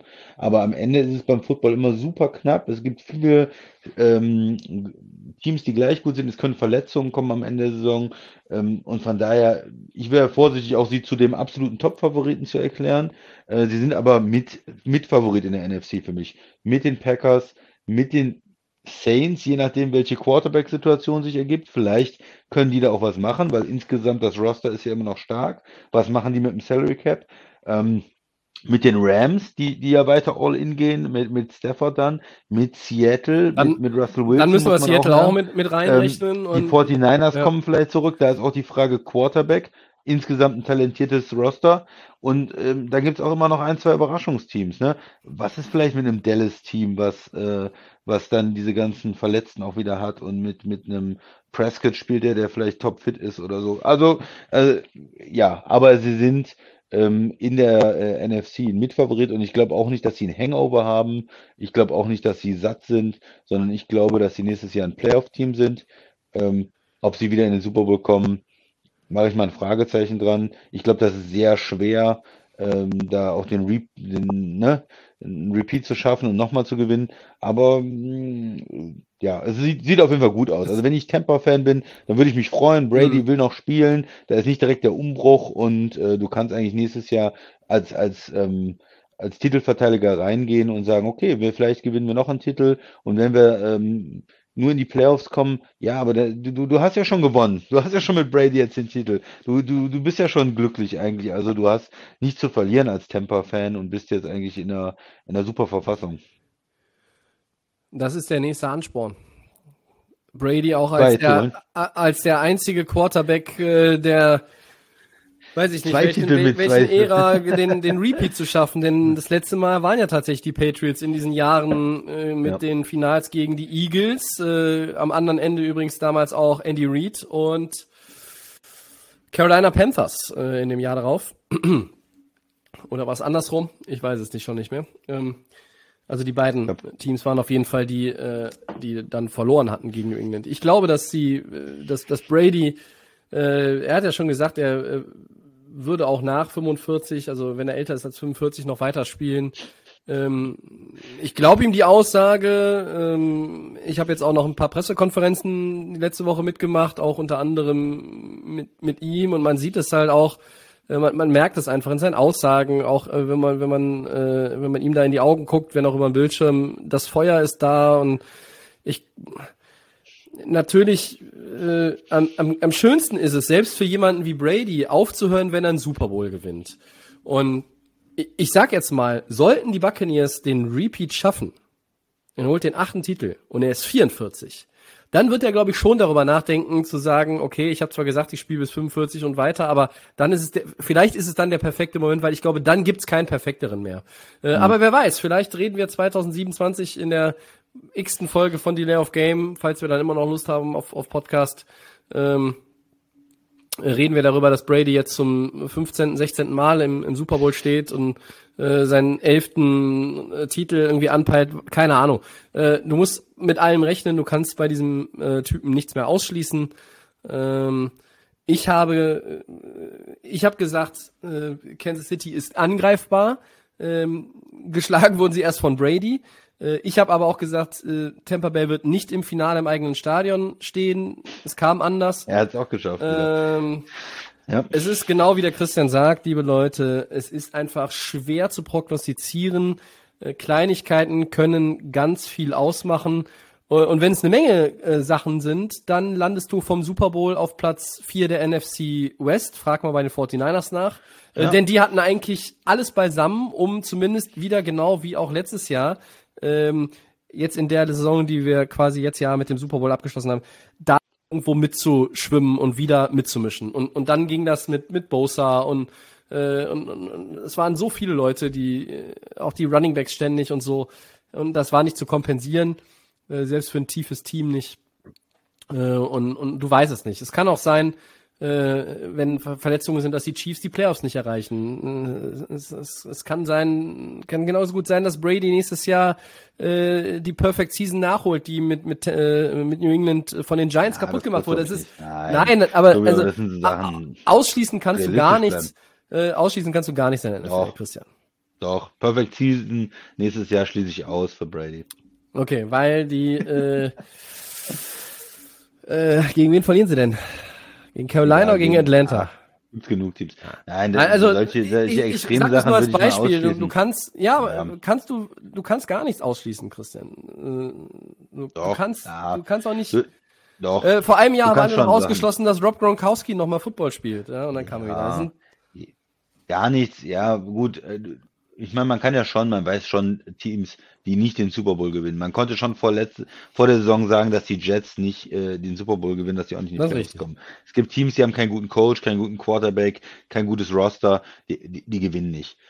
Aber es ist natürlich schwer, und da stimme ich dir zu, und das habe ich ja eben auch gesagt, von den Teams, die gewinnen können, ähm, da einzuschätzen, dann am Ende, wer macht's. Und am Ende sind es Teams, über die man ähm, schon in der Verlosung gehabt hätte vor der Saison. Keiner hätte sich gewundert, dass äh, New Orleans, äh, Tampa, Green Bay und die Rams äh, da irgendwo ne, am Ende überbleiben in der NFC. Das ist jetzt nicht, das war jetzt nicht total überraschend. Aber wer sich dann am Ende durchsetzt, das ist dann halt auch schwer zu sagen. Und in der AFC, man hat vielleicht ein Team äh, dabei, das sich weiterentwickelt hat, wie Buffalo. Aber es war ja auch nicht ganz überraschend, dass die Chiefs wieder reinkommen. Also ich finde, man kann schon so bestimmte mh, hm, Sachen prognostizieren und man weiß auch ein bisschen, was passiert. Aber auf der anderen Seite stimme ich dazu, es gibt die Verletzungen und halt diese kurzen Saisons und dann geht's gibt es ein Spiel in den Playoffs und wenn es da nicht läuft bei dir, bist du halt raus. Und, und da ist natürlich die äh, Varianz viel größer als in der NBA, wo es dann diese Serien gibt. Ne? Wenn man jetzt gesehen hätte, zum Beispiel äh, Tampa gegen Kansas City, die spielen fünfmal gegeneinander. Ja, dann wäre es was anderes gewesen. Da hätte Kansas City bestimmt auch äh, nochmal äh, das ein oder andere Spiel gewonnen. Ja, ich ja. fühl, fühle mich hier immer missverstanden im Podcast. Äh, das war ja nur ein Beispiel mit der Perfect Season. Also ja. ich glaube da nicht dran, aber es ist halt nur ein Beispiel gewesen, um zu zeigen, äh, du, du kannst halt nicht äh, wirklich viel, viel voraussagen. Dass die Jets sich in den Super Bowl kommen, ja, okay, klar. Aber ach egal, ich kämpfe hier gegen Windmühlen. Machen wir einfach weiter. Äh, wie schwer wiegt die Niederlage für die Chiefs und wie lange werden Mahomes und Co. brauchen, um das zu verarbeiten, Christian? Ich glaube nicht, dass sie lange brauchen, um das zu verarbeiten. Du hast letztes Jahr den Super Bowl gew gewonnen, du wolltest ihn dieses Jahr wieder gew gewinnen und bist erst im Super Bowl gescheitert. Ja, du bist da gegen einen Gegner, du hast gesagt, perfektes Spiel von den Buccaneers bis gegen Gegner gelaufen, da lief alles. Und du kannst ja natürlich immer sagen, es lag an der O-Line, da ähm, wir hatten die Verletzten und ja, das wird jetzt äh, Hauptziel sein, ähm, der Chiefs auch die Protection für Mahomes zu haben. Man darf auch nicht vergessen, ähm, Verletzung hat er gehabt, ähm, Gehirnerschütterung hat er gehabt. Also du musst da einfach dieses Investment natürlich auch, diese halbe Milliarde, ähm, die du da investierst in deinen Quarterback, die musst du besser schützen. Und das ist ja für viele Teams wichtig. Wie können wir die O-Line verschärfen, äh, verstärken? Wie können wir da vielleicht auch die Backups verbessern, dass wenn mal jemand ausfällt, dass wir da tiefer sind, dass wir da besser aufgestellt sind. Und das ähm, ist in der Offense eigentlich das Thema äh, bei, bei Kansas City, weil äh, vom Speed her, von den Receivern, Kelsey wird weitermachen. Running Back haben sie gedraftet gerade erst. Mahomes ist da. Also da sehe ich eigentlich nicht so das große Problem. Und dann muss man halt die Defense ähm, weiter punktuell verstärken. Ich glaube nicht, dass sie eine super dominante Defense werden. Ähm, aber man kann vielleicht den einen oder anderen Spieler verstärken, ersetzen im, im Rahmen des Salary Caps. Aber insgesamt sehe ich und das ist natürlich das Schöne für Kansas City. Das war letztes Jahr das Schöne. Hey, wir haben Mahomes und dadurch sind wir die nächsten, wir haben ihn jetzt für zehn Jahre unter Vertrag und damit sind wir immer äh, ein Favorit auch mit in der in der AFC bis äh, bis auf weiteres, äh, bis das Gegenteil bewiesen ist. Und von daher müssen sich die äh, Kansas City Fans auch keine großen Sorgen machen. Äh, Mahomes ist schon MVP geworden, sie haben den Super Bowl schon gewonnen, waren jetzt wieder im Super Bowl. Sieht doch gut aus. Also weitermachen, punktuell verbessern. Ähm, müssen natürlich auch mal schauen, wie das äh, später mit dem Coaching-Staff aussieht, ob man sich da nochmal irgendwo verändert oder da auch guckt, dass da die Leute nachwachsen, äh, die man braucht. Ähm, ja, das sind so die Gedanken, die ich habe, Tobi. Siehst du irgendwelche großen Probleme in Kansas City? Ja, rein vom Personal natürlich erstmal nicht. Die der Offensive Coordinator Eric Bienemy hat ja nun bei der ganzen Headcoach-Verlosung ähm, überraschend, ne? überraschenderweise in die Röhre geguckt, wenn man das mal so formulieren darf. Ähm, ja, äh, was du, was du sicherlich irgendwo verändern musst, äh, ist ein bisschen noch an einigen, einigen Schrauben in der Defense äh nachzujustieren. Ähm, der Umgang mit solchen Niederlagen zeigt natürlich auch oder ja, spricht einiges über den Charakter eines, eines Teams aus. Und ähm, da bin ich gespannt. Ähm, du kannst ja nach einer Super Bowl-Niederlage ähm, oder überhaupt, wenn du irgendwo ein Finale verloren hast, nicht nächste, eine Woche später schon wieder antworten und zeigen, dass es, dass es anders ist, sondern du hast eine Off-Season, eine Sommerpause und du musst warten. Ich glaube schon, dass, dass, sie, dass es eine Weile dauern wird weil sie auch so chancenlos waren ähm, im, im, Kopf. Also irgendwann musst du das abhaken und das, du hakst es offiziell ab. Ich glaube, das wird vielleicht noch ein bisschen im Kopf aber nachschwingen. Einen, diesen genannten Super Bowl Hangover sehe ich trotzdem nicht. Ähm, Mahomes wird jetzt operiert mit dieser Verletzung am Fuß. Ähm, offenbar braucht diese ganze Reha äh, behutsam äh, dann doch äh, einige Monate. Äh, zum Start der neuen Saison ist er natürlich fit. Ähm, aber da muss man auch mal gucken, wie er durch die Offseason kommt.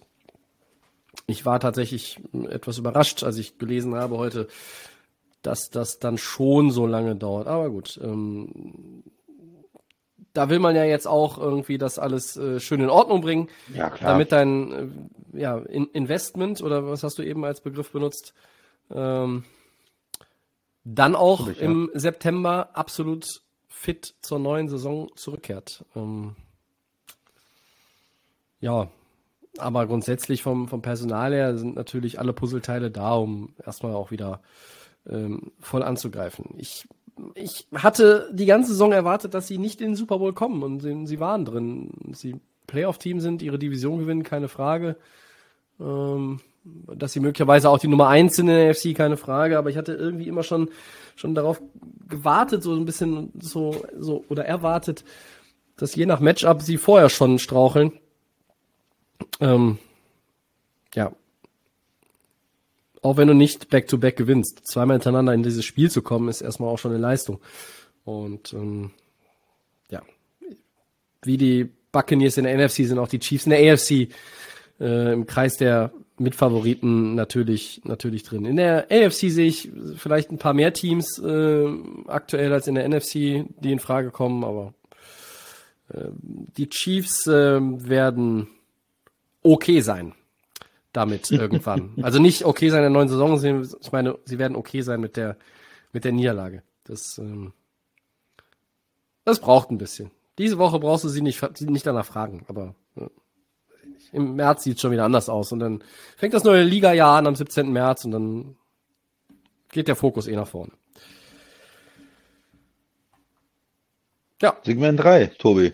Ja, blicken wir nochmal auf die NFL Honors und äh, die Neuankömmlinge in der Hall of Fame. Ähm, da werden wir aber tatsächlich versuchen, einen Schnelldurchgang draus zu machen. Ja. Ähm, ich lese mal die Awards schnell vor ähm, und ich glaube, wir hatten alle richtig äh, getippt, weil beim Defensive Player of the Year hatten wir ja so ein bisschen noch äh, zwei Kandidaten. Also der MVP ist äh, wenig überraschend Aaron Rodgers, Quarterback Green Bay Packers. Offensive Player of the Year ist Derrick Henry, der Running Back der Titans. Der Defensive Player of the Year ist Aaron Donald, der Defensive Tackle der Rams. Der Offensive Rookie of the Year ist Justin Herbert, Quarterback LA Chargers. Defensive Rookie of the Year Chase Young, Defensive End vom professionellen Footballteam aus Washington. Coach of the Year ist Kevin Stefanski Browns und der Comeback Player of the Year ist Alex Smith, Quarterback vom professionellen Footballteam aus Washington. Und dann noch, äh, auch wenn wir es nicht getippt haben, äh, weil das ist unpredictable eigentlich, weil da kannst du alle 32 Kandidaten ja nehmen und machst nichts falsch. Ja. Ähm, der Walter Payton Man of the Year äh, für Outstanding Performance äh, in his Community äh, ist Mr. Russell Wilson, Quarterback Seattle Seahawks.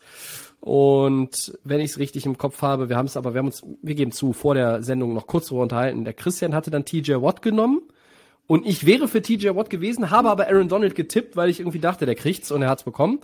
Ähm, aber Christian, keine Überraschungen, oder? Nee, keine Überraschung. Wir haben ja bei ein, zwei Spielern so ein bisschen hin und her überlegt. Erster Kandidat, zweiter Kandidat, aber äh, gerade MVP, Offensive äh, Player of the Year, das äh, haben Rookie of the Year, das, das äh, haben wir ja auch alles so gesehen. Also wenig Überraschungen da.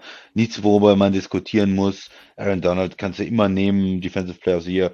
Ich hätte jetzt ja. mal gesagt, auch, auch, dass man mal Richtung äh, Watt geht, aber ja, hätten, haben es beide ja verdient, also kein Problem damit. Ähm, Coach of the Year, du, du hattest äh, Stefanski ganz vorne. Ich war ja da so ein bisschen, ähm, ja. habe gesagt, hm, verschiedene, ja gut, kann ich nachvollziehen.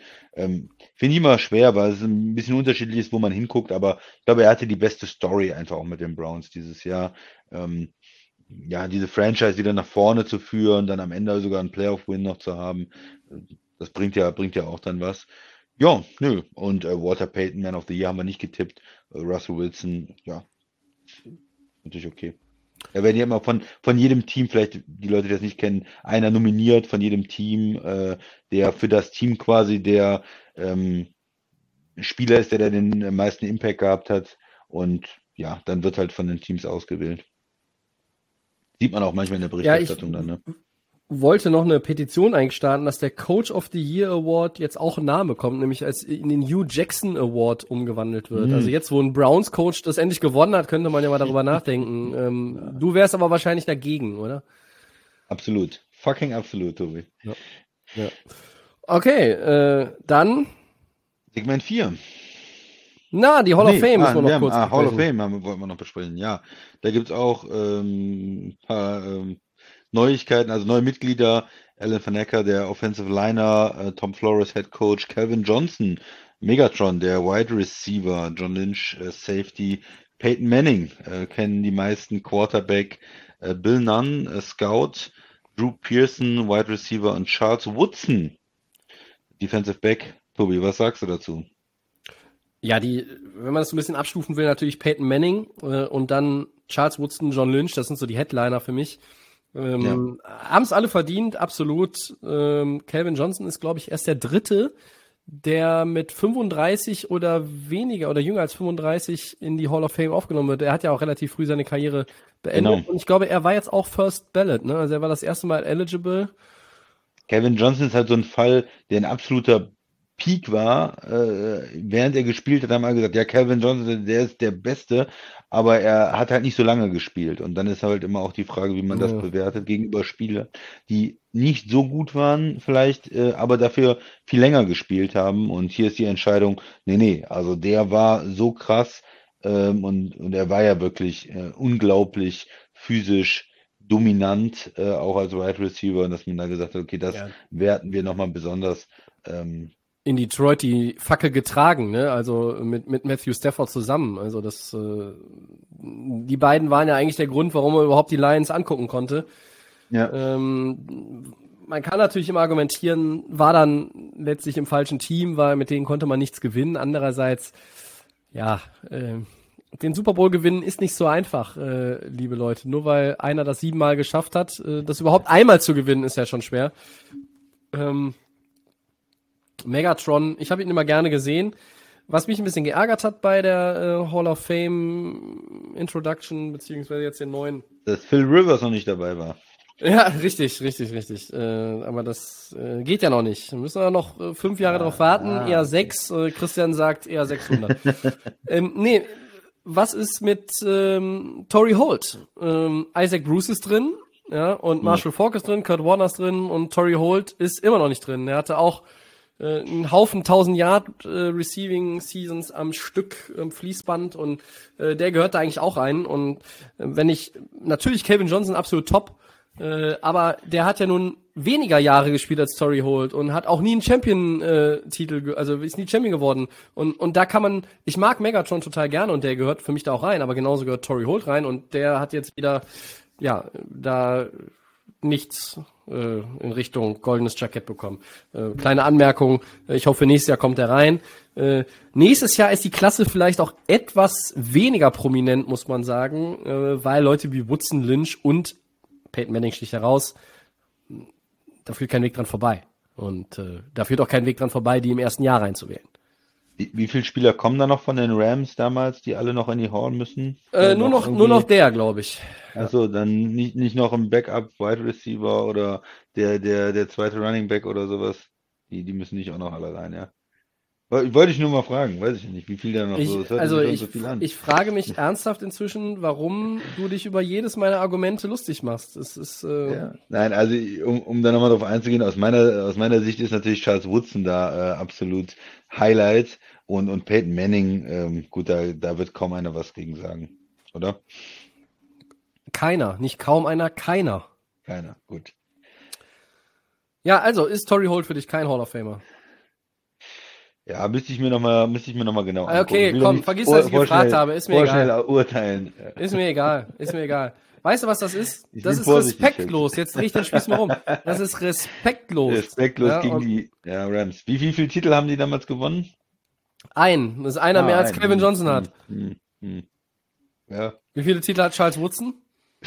auch ein. Ah, okay. Ja. Ja, guck mal, kommen wir der Sache schon näher. Aber wie gesagt, heute ist wieder so ein, so ein Podcast-Abend, da kann ich erzählen, was ich will. Äh, alles schwierig, alles wird ja. auseinandergenommen. So, weiter geht's. Äh, Headlines und da gucken wir doch mal wunderbar auf das äh, Quarterback-Karussell, das ja schon längst Fahrt aufgenommen hat, liebe Freunde. Offenbar steht uns ein Trade von Carson Wentz bevor, wie man so hört. Wer schnappt sich denn den Eagles Spielmacher? Also, wenn ihn überhaupt einer haben will, weiß ich ja nicht. Vielleicht sagt der Christian auch wieder, will keiner, soll Karriere beenden. Nee. Und wenn ihn jemand haben will, in einem Trade, was wäre der Preis? Ich, ich finde es großartig. Ich meine, äh, ich habe ja viel darüber gelesen, aber eine Sache sticht für mich absolut heraus und ich bin für Chicago. Ich finde es großartig. Chicago hatte einen schlechten Quarterback. Die haben äh, dieses Jahr für einen schlechten Quarterback getradet und traden dann nochmal für einen Quarterback. Moment, Moment, Moment, Moment. Ein, ein Schritt für Schritt, Schritt für Schritt. Nochmal zum Mitschreiben. Sie hatten einen schlechten Quarterback, Ja. damit meinst du mit. Trubisky. Das ist, Ja. äh, bin ich, bin ich dabei. Dann trainen sie für einen schlechten Quarterback. Da bin ich auch deiner Meinung. Das ist Nick Foles. Aber ihr verkauft mir doch ihr den Typen seit inzwischen drei Jahren Jahren als den als absolut. Messias. Ja? Ja, aber er hat, äh, man muss sagen, er hat da in Jacksonville und auch in Chicago jetzt nicht so überzeugt, oder? Den Also eher, eher doch Kategorie Bratwurst, oder? Vielleicht, vielleicht ist er nur als Backup einsetzbar oder nur bei den Eagles oder nur Er im war doch, er war doch Trubiskys Backup, oder? Zumindest Ja, am Anfang der Saison. ja. De deshalb, ich finde, fände es schön, äh, ein Trade einfach Foles äh, gegen Wentz irgendwo. Also Foles muss zurück nach Philly. Da ist das Einzige, wo er vernünftig spielen kann. Und Wentz muss unbedingt nach Chicago, weil die brauchen mehr Quarterbacks, die wo man vielleicht erstmal Hoffnungen hat und dann bitter enttäuscht wird. Außerdem, so wie er letztes Jahr gespielt hat, hätte ich ihn gerne bei mir in der Division. Also Wentz muss nach Chicago, Tobi. Wie siehst du es? Ähm, Wenn's Chicago passt gut, hört man auch, ist eine absolute Möglichkeit, aber wegen dem wegen dem Fold zurück nach Philadelphia, da habe ich kurz vom Stuhl kippen und ja, das ist ja das ist ja ein, ein Irrsinn. Was wo gräbst du denn die Idee aus? Also Ich finde ich find nicht großartig die Idee. Und da äh, als Backup für Hurts und dann läuft das vielleicht auch wieder in Philly. Wenn er da irgendwann wieder reinkommt, wegen einer Verletzung, die, die haben doch die Startuhr da für, Nick Foles in, in Philly. Das ist doch. Will, die Fans lieben ihn doch da, Tobi. ja, das Kannst stimmt. du mir doch nicht sagen. Die Eagles-Fans, die, die würden sich Ja. doch freuen. Ja, vielleicht ich ich widerspreche mal nicht. Ich meine, klar musst du dann noch irgendwie einen Pick dazu packen, das ist, äh, aber so. Okay, Und, ja, und äh, ja. Chicago kann auch nichts mit drei Quarterbacks anfangen, oder was? Vielleicht kreieren die eine neue Wildcat Offense oder was auch. äh, Komm, egal. Die ja, die, die Geschichte äh, nimmt so langsam Fahrt auf und die, der, der Stafford Goff Deal hat natürlich jetzt so ein bisschen Benchmark gesetzt und die Eagles, wie man hört, wollen halt mindestens auch mal zwei First Rounder haben. Die haben aber ihn äh, schon spielen gesehen, auch letztes Jahr, ja. Ja. Also, fragen wir mal so, der Carson Wentz aus seinen ersten Jahren besser als Matthew Stafford? Ja. Der Carson Wentz aus dem letzten Jahr besser als Matthew Stafford? Nein. Ähm, Carson Wentz im Vergleich zu Jared Goff ähm, war Wentz eigentlich auch immer ein Tick besser. Er war aber auch immer verletzungsanfälliger. Ist immer so mein schönes Argument, wenn man die beiden vergleicht, hier Nummer 1 und Nummer 2 overall waren. Ähm, ich glaube, dass der, der Preis von zwei First-Roundern äh, relativ hoch ist. Ich mm, würde mir anstelle der Eagles auch äh, ernsthaft andere Angebote anhören, ohne direkt wieder den Hörer aufzulegen, weil ich bin da bei dir, Christian. Ich bin da nicht so überzeugt, dass das so äh, wirklich dann die, die Richtung ist. Zumal man auch nicht vergessen darf, die Rams sind ja auch wahnsinnig. Die schmeißen ja auch irgendwas in die Mitte. Das schmeißen andere Teams nicht auf den Tisch. Die Eagles können Ja. jetzt nicht und die Rams werden nicht nochmal anrufen, weil die brauchen jetzt nicht auch noch Carson Wentz zu Matthew Stafford. Ja. Ja. Ähm, außerdem haben sie auch gar keine Picks mehr, außer die, die Eagles nehmen die Picks von 25 und 26. Ähm, man hört ja, die Colts sind der Favorit. Ja? Wenn die Bears allerdings voll einsteigen, ähm, dann könnte dem Vernehmen nach äh, die ganze Nummer aber so enden, dass Wentz in Chicago landet. Warum? Weil Colts GM Chris Ballard nicht in den Panikmodus verfällt. Das heißt, der würde aus so einem Art Bieterwettstreit würde der rausgehen. Wenn die, wenn die Bears anfangen äh, zu bieten und zu sagen, offiziell sagen, oder meinetwegen hintenrum und Ballard kriegt's mit. Und die sagen in Chicago, wir legen auf den Tisch einen First Rounder, einen Third Rounder, einen Future Third Rounder und meinetwegen noch irgendeinen Spieler, keine Ahnung. Ich wollte jetzt irgendwas anderes machen, nur als Ja, Beispiel, ja. was jetzt nicht zwei First Rounder sind. Weil zwei First Rounder sind wir beide uns einig, das ist ja, das, das kann es eigentlich nicht sein. So. Dann würde Ballard als GM der Colts irgendwann hingehen und sagen, nee, da sind wir raus. So. Warum? Weil die Colts, auch wenn sie letztes Jahr zum Beispiel für DeForest Buckner war es, ne, den äh, Ja. First Rounder hergegeben haben, ist es kein Team, was jetzt so wahnsinnig sloppy, locker leicht mit, mit den First Round Picks da auch irgendwie äh, umherschmeißt. Und, Umwirft, ja. und, und dann auf der anderen Seite darf man den Impact nicht vergessen, den Frank Reich hat, denn der Colts Head Coach hat ja Carson Wentz gecoacht in Philadelphia. Ja. Und als Außenseiterkandidaten gelten so ein bisschen noch die Panthers und das äh, Footballteam. Aber ein Trade innerhalb der NFC East ist eh immer dann unwahrscheinlich. Das ist ja genau dieselbe Nummer mit, mit Watson und zu den Colts. Deshalb nehme ich Panther, äh, Washington da eher raus. Und Carolina ist halt Quellen zufolge auch nicht so der absolut heiße Tipp. Ich glaube, die werden sich irgendwo anders äh, umgucken, weil die nicht besonders scharf drauf sein werden, äh, überhaupt irgendwelche Picks großartig wegzugeben, kann ich mir vorstellen. Ich So. nehme nochmal Carol. Nimmst du Carolina noch mal auf? Und Ja, wie- ich wollte wie das nochmal so als Beispiel aussehen? nehmen. Ja. Also als Beispiel, und da, wenn man jetzt sich anguckt, Bridgewater zum Beispiel, neuen Vertrag in Carolina, nicht schlecht gespielt, fand ich jetzt, äh, hat es eigentlich ganz ordentlich gemacht in so einem Team mit einem neuen Coach, auch viel Umbruch. Aber auf der anderen Seite, er hat jetzt nicht den Unterschied gemacht, er hat ja nicht viele Spiele gewonnen. Er ist so ein Quarterback. Die haben aber ganz viele Spieler nur mit One Possession, äh, glaube ich, genau, verloren, ne? knapp verloren, er hat die am Ende nicht gewonnen und da kann man natürlich vielleicht in Carolina sagen, hm, ist nicht so der, der, der Quarterback, der den Unterschied machen kann. Wir wollen mehr, ähm, mehr Upside haben, wir wollen Wentz haben, wir wollen vielleicht diesen MVP wiederbeleben oder diesen MVP-Kandidaten zumindestens. Mhm. Aber wenn du jetzt sagst, straight up, Bridgewater war eigentlich besser letztes Jahr. Äh, wie viel Picks musst du da als Carolina drauflegen? Ja. Ein First-Round-Pick finde ich schon zu viel, ehrlich gesagt, für, für einen Quarterback, der letztes Jahr so schlecht gespielt hat.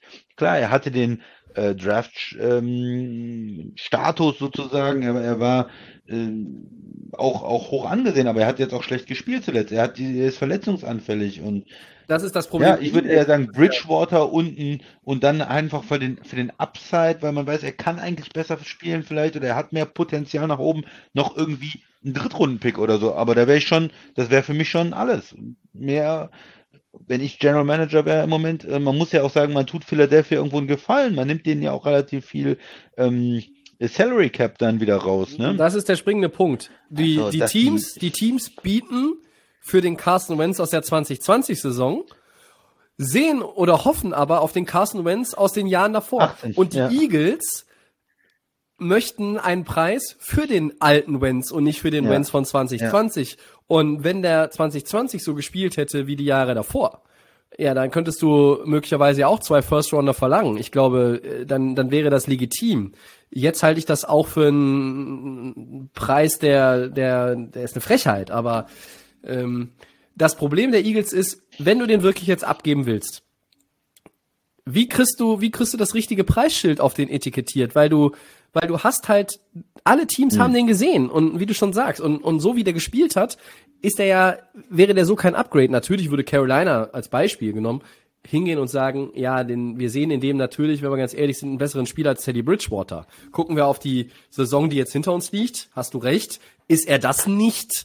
Wenn man auf die gesamte Karriere der Spieler guckt, dann ist er das. Ja. Aber äh, ja. es ist für die Eagles eine unheimlich schwierige Situation. Ähm, nachdem jetzt Peterson weg ist als Head Coach, hat man ja gedacht, vielleicht kippt das Ganze auch nochmal und wenn es bleibt und, und die Eagles wollen das auch und, und, und posaunen das halt auch so deutlich raus, wie zum Beispiel es Houston macht mit Deshaun Watson, die einfach sagen, nee, wir, wir geben den nicht ab.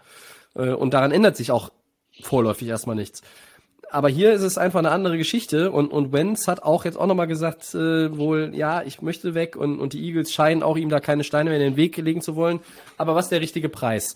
Ähm, und ich warne davor, ich warne alle davor. Äh, wenn, wie war das immer? Äh, wo was der Preis ist heiß? Wenn der Preis stimmt, äh, dieser Spruch? Ich glaube ja, keine Ahnung. Aber wenn du den Preis siehst, am Ende dieses Trades, der irgendwann jetzt passieren wird, dieses Trades, vergleich das bitte nicht sofort mit Goff und Stafford, weil das ist eine andere Ausgangslage. Wenz kommt da jetzt aus einer ganz absurden Situation einfach raus und äh, ich bin sehr gespannt. Ich kann mir nicht vorstellen, so wie du sagst, äh, mit einem Drittrunden-Pick ist es gegessen. Äh, und im Quarterback. Und im Quarterback, ja. Bridgewater okay. hat ja auch ein bisschen okay, ja, noch. Ja. Und ich, ich würde sonst sagen, ein Zweitrunden-Pick oder ein, ein später Erstrunden-Pick und irgendwie noch was hin und her geschiebe. Aber ich glaube nicht, zwei First-Round-Pick kann ich mir nicht vorstellen, dass du die kriegst für Wentz im Moment. Ja, ich würde jetzt auch sagen, wenn es ein Team ist, das in den Top 10 zieht, Christian, und das ist zum Beispiel auch Carolina, ist ja eins, ähm, würde ich auch einfach meinen First-Runner von diesem Jahr alleine, wenn es nur der ist. Ich weiß nicht, ob es das ist. Ja, ja. Wenn ja. ich als, wenn ich als, an, als annehmendes Team, also als Team, das Carson Wentz holt, davon überzeugt bin, wir kriegen den dahin zurück. Und ich bin Carolina und hab die acht. Dann, okay. Dann macht es, wenn die Eagles ihn dafür abgeben.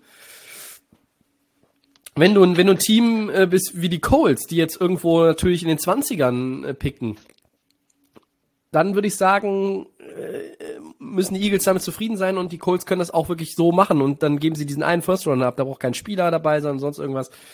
Aber naja. Es gibt auch so ein paar Gerüchte, die sagen, es könnte irgendwo zu so einem Package kommen mit Wentz und Zach Ertz, ne? Weil der will ja aus Philly mhm. möglicherweise auch weg. Äh, und dann werden da auch wieder, müsste ganz anders gerechnet werden. Vielleicht dann halt natürlich mit mehr Picks und vielleicht noch ein bisschen äh, Cash, damit man irgendwo Salary Cap, das würde aber auch nur für Teams in Frage kommen, die wirklich Salary Cap Space haben und das würde es in meinen Augen auch schon wieder fast zu drei runterschrauben, nämlich den Jets, den Jaguars und den Colts. Aber ja, äh, aktuell finde ich, sind die, die Colts so ein bisschen der, der Frontrunner. Sie sind so das Team, das im Clubhaus äh, ist und, und, und in, in Führung liegt. Aber Chicago, glaube ich, ist eine, ist eine heiße Kiste. Und Wentz, der 2018, 2017 Wentz gegenüber Trubisky, Foles, dem Weihnachtsmann und wie sie alle heißen, äh, immer besser. Aber ja, mit Vorsicht zu genießen. Ja, eine weitere Möglichkeit, Tobi. Mehrere Teams haben bei den Jets bezüglich eines möglichen Sam Darnold Trades angefragt. Wo würde der denn hinpassen? Ja, die, die Frage habe ich äh, keine Antwort, die mich selber überzeugt, wo ich sage, die gebe ich und gebe die guten Gewissens. Also erst einmal muss man ja sich die Situation da angucken, wie es ist. Die Jets wissen, wir haben den Nummer 2 Overall Pick. Alle gehen davon aus, Trevor Lawrence ist weg. Das fing ja damit an, dass die Jets äh, unbedingt die Rams schlagen mussten und deshalb nicht mehr dann den Nummer 1 Pick hatten. Und Jacksonville wird Trevor Lawrence nehmen. Das, da wird sich nichts dran ändern, Stand heute. Gehen Sie Quarterback und behalten Darnold, gucken mal, wie das dann ist. Vielleicht geben sie Darnold hinterher erst ab oder entlassen ihn oder keine Ahnung. Da ist alles möglich und die Jets haben keine Eile zu reagieren, solange die Texans auch noch nicht ans Telefon gehen, wenn es darum geht, ähm, dass Deshaun Watson vielleicht nach New York kommt. Das würde natürlich auch die Zukunft von Sam Darnold megamäßig beeinflussen. Also ein, ein Szenario, in dem Deshaun Watson zu den Jets getradet wird und Sam Darnold immer noch im Roster der Jets dann ist, das sehe ich nicht. Hm. Das, das kann ich mir nicht vorstellen. Nee, selbst wenn der Pick weg ist und du nicht einen Rookie-Quarterback dann dazu ziehst, also und du ziehst auch keinen Rookie-Quarterback, wenn Donald vorher weg ist und du Watson holst, dann nimmst du, äh, dann hast du den Pick sowieso nicht mehr. Ähm, ich glaube, äh, Donald hat noch ein Vertragsjahr auf dem Rookie-Deal und da ist noch eine Team-Option fürs fünfte Jahr. Ja. Und der Preis müsste eigentlich tiefer als bei Wentz liegen, wenn wir den, den Wentz von 2018 und 17 uns angucken. Nicht den von hm. 2020 dann könnte der Preis vielleicht gleich aber, sein. Ich weiß es nicht.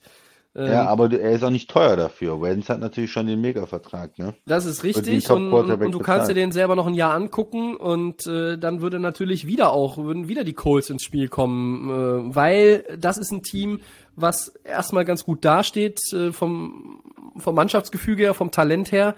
Und die haben aber auch noch also von den Teams, die in den Playoffs waren, haben die Colts die meiste Kohle jetzt äh, auszugeben im, vom, vom Salary Cap. Das ist klar. Aber äh, ich weiß es nicht so recht. Vielleicht ist es ein Second Rounder, vielleicht ist es ein Third Rounder als als Trade als Trade äh, Value. Ähm, die Jets können eigentlich auch nicht so wahnsinnig viel erwarten. Ein Quarterback, der in drei Jahren stagniert ist, irgendwo. Das ich habe fünf, Teams, fünf Teams als Landing-Spots und bin von keinem so me mega überzeugt, weil ich halt von Daniel nicht überzeugt bin. Das sind die Colts, die 49ers, aber ist das ein Upgrade ja, über Garoppolo? Äh, nee. Das Football-Team, auch wieder die Bears und vielleicht die Patriots, aber ich, ich weiß es nicht. Ja, und ich glaube, er muss sich auch irgendwo hinten anstellen jetzt mit der Leistung, die er gebracht hat.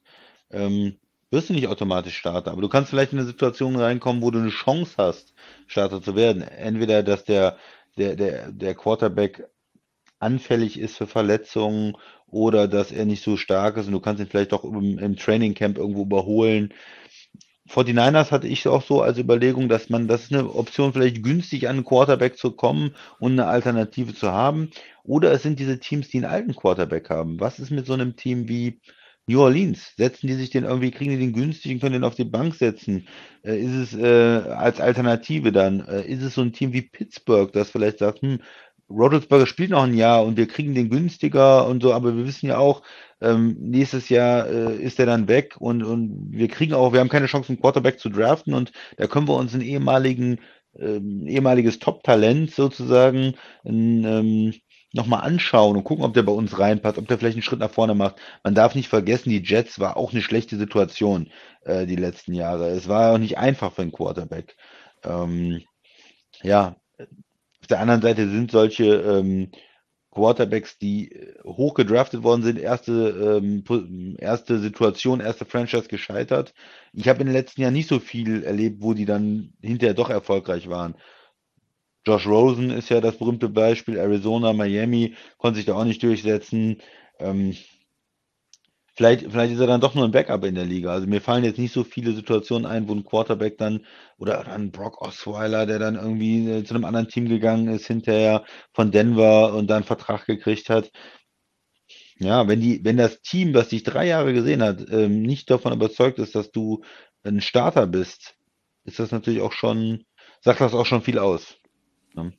Ich glaube auch, dass es schwer wird, äh, oder es gibt nicht so viele Optionen, dass, dass Darnold irgendwo hingeht und der Starter ist. Ohne dass es einen Zweikampf gibt im, im Trainingscamp, in der Preseason, was auch immer, oder, oder dass er vielleicht sich direkt auch als, als Nummer zwei irgendwo hinsetzen muss. Ähm, vielleicht ist es Winston und dann Darnold und äh, im Depth Chart, ja. Dass die Saints es so versuchen. Vielleicht ähm, ist, es, ist es ein Team wie äh, die 49ers, die quasi da auch sagen, hey, Garoppolo, Arnold, wir gucken uns die beide zusammen an und schauen wir mal, wohin das dann geht. Ähm, schwierig, wenn, wenn natürlich du jetzt in drei Jahren, wie du schon gesagt hast, nicht, nicht überzeugen konntest. Ich glaube, wenn die Jets das schon Watson kriegen, ist Darnold weg. Entweder ist er Teil ja. des Deals oder er wird danach getradet woanders hin oder er wird entlassen oder weiß der Kuckuck was. Aber dann ist die Nummer durch. Ich glaube, dass es vielleicht noch eine, eine irgendwo eine kleine Prozente, kleine Prozentmöglichkeit gibt, dass, dass er bleibt dass sie einen Quarterback an zwei ziehen, wenn sie den Pick behalten. Äh, und, und dass dann halt einfach geguckt wird. Und die Jets haben eh eine Menge Arbeit vor sich, denke ich immer so. Ne? Du hast, ja, sicherlich jetzt nur weil, weil du einen neuen Headcoach hast und, und selbst wenn du einen Rookie-Quarterback draftest oder selbst wenn du, selbst mit Deshaun Watson, wenn du den holst, das, das löst nicht alle deine Probleme auf einmal. Ähm, da wird ein bisschen Geduld gefragt sein, um, um da in die richtige Richtung zu gehen. Also ich bin noch nicht davon überzeugt, dass Daniel äh, den Helm wechselt, aber ähm, es ist irgendwie auch nicht so, dass sich wahrscheinlich wahnsinnig viele Teams um ihn reißen, oder? Nee. Vielleicht ist auch so eine Situation, Houston ähm, gibt der, der schon Watson ab, egal wohin. Ähm, aber dann ist die Frage, was machen sie dann dann? Aber ist man mit so einem mit Tour, wenn man ihn vielleicht von Miami kriegt, ganz wild, gesagt, äh, will man da noch einen anderen Backup haben, der Optionen bietet, der schon mal gestartet ist in der Liga, falls das alles nicht funktioniert. Vielleicht ist es dann so eine Situation, ne? Ja.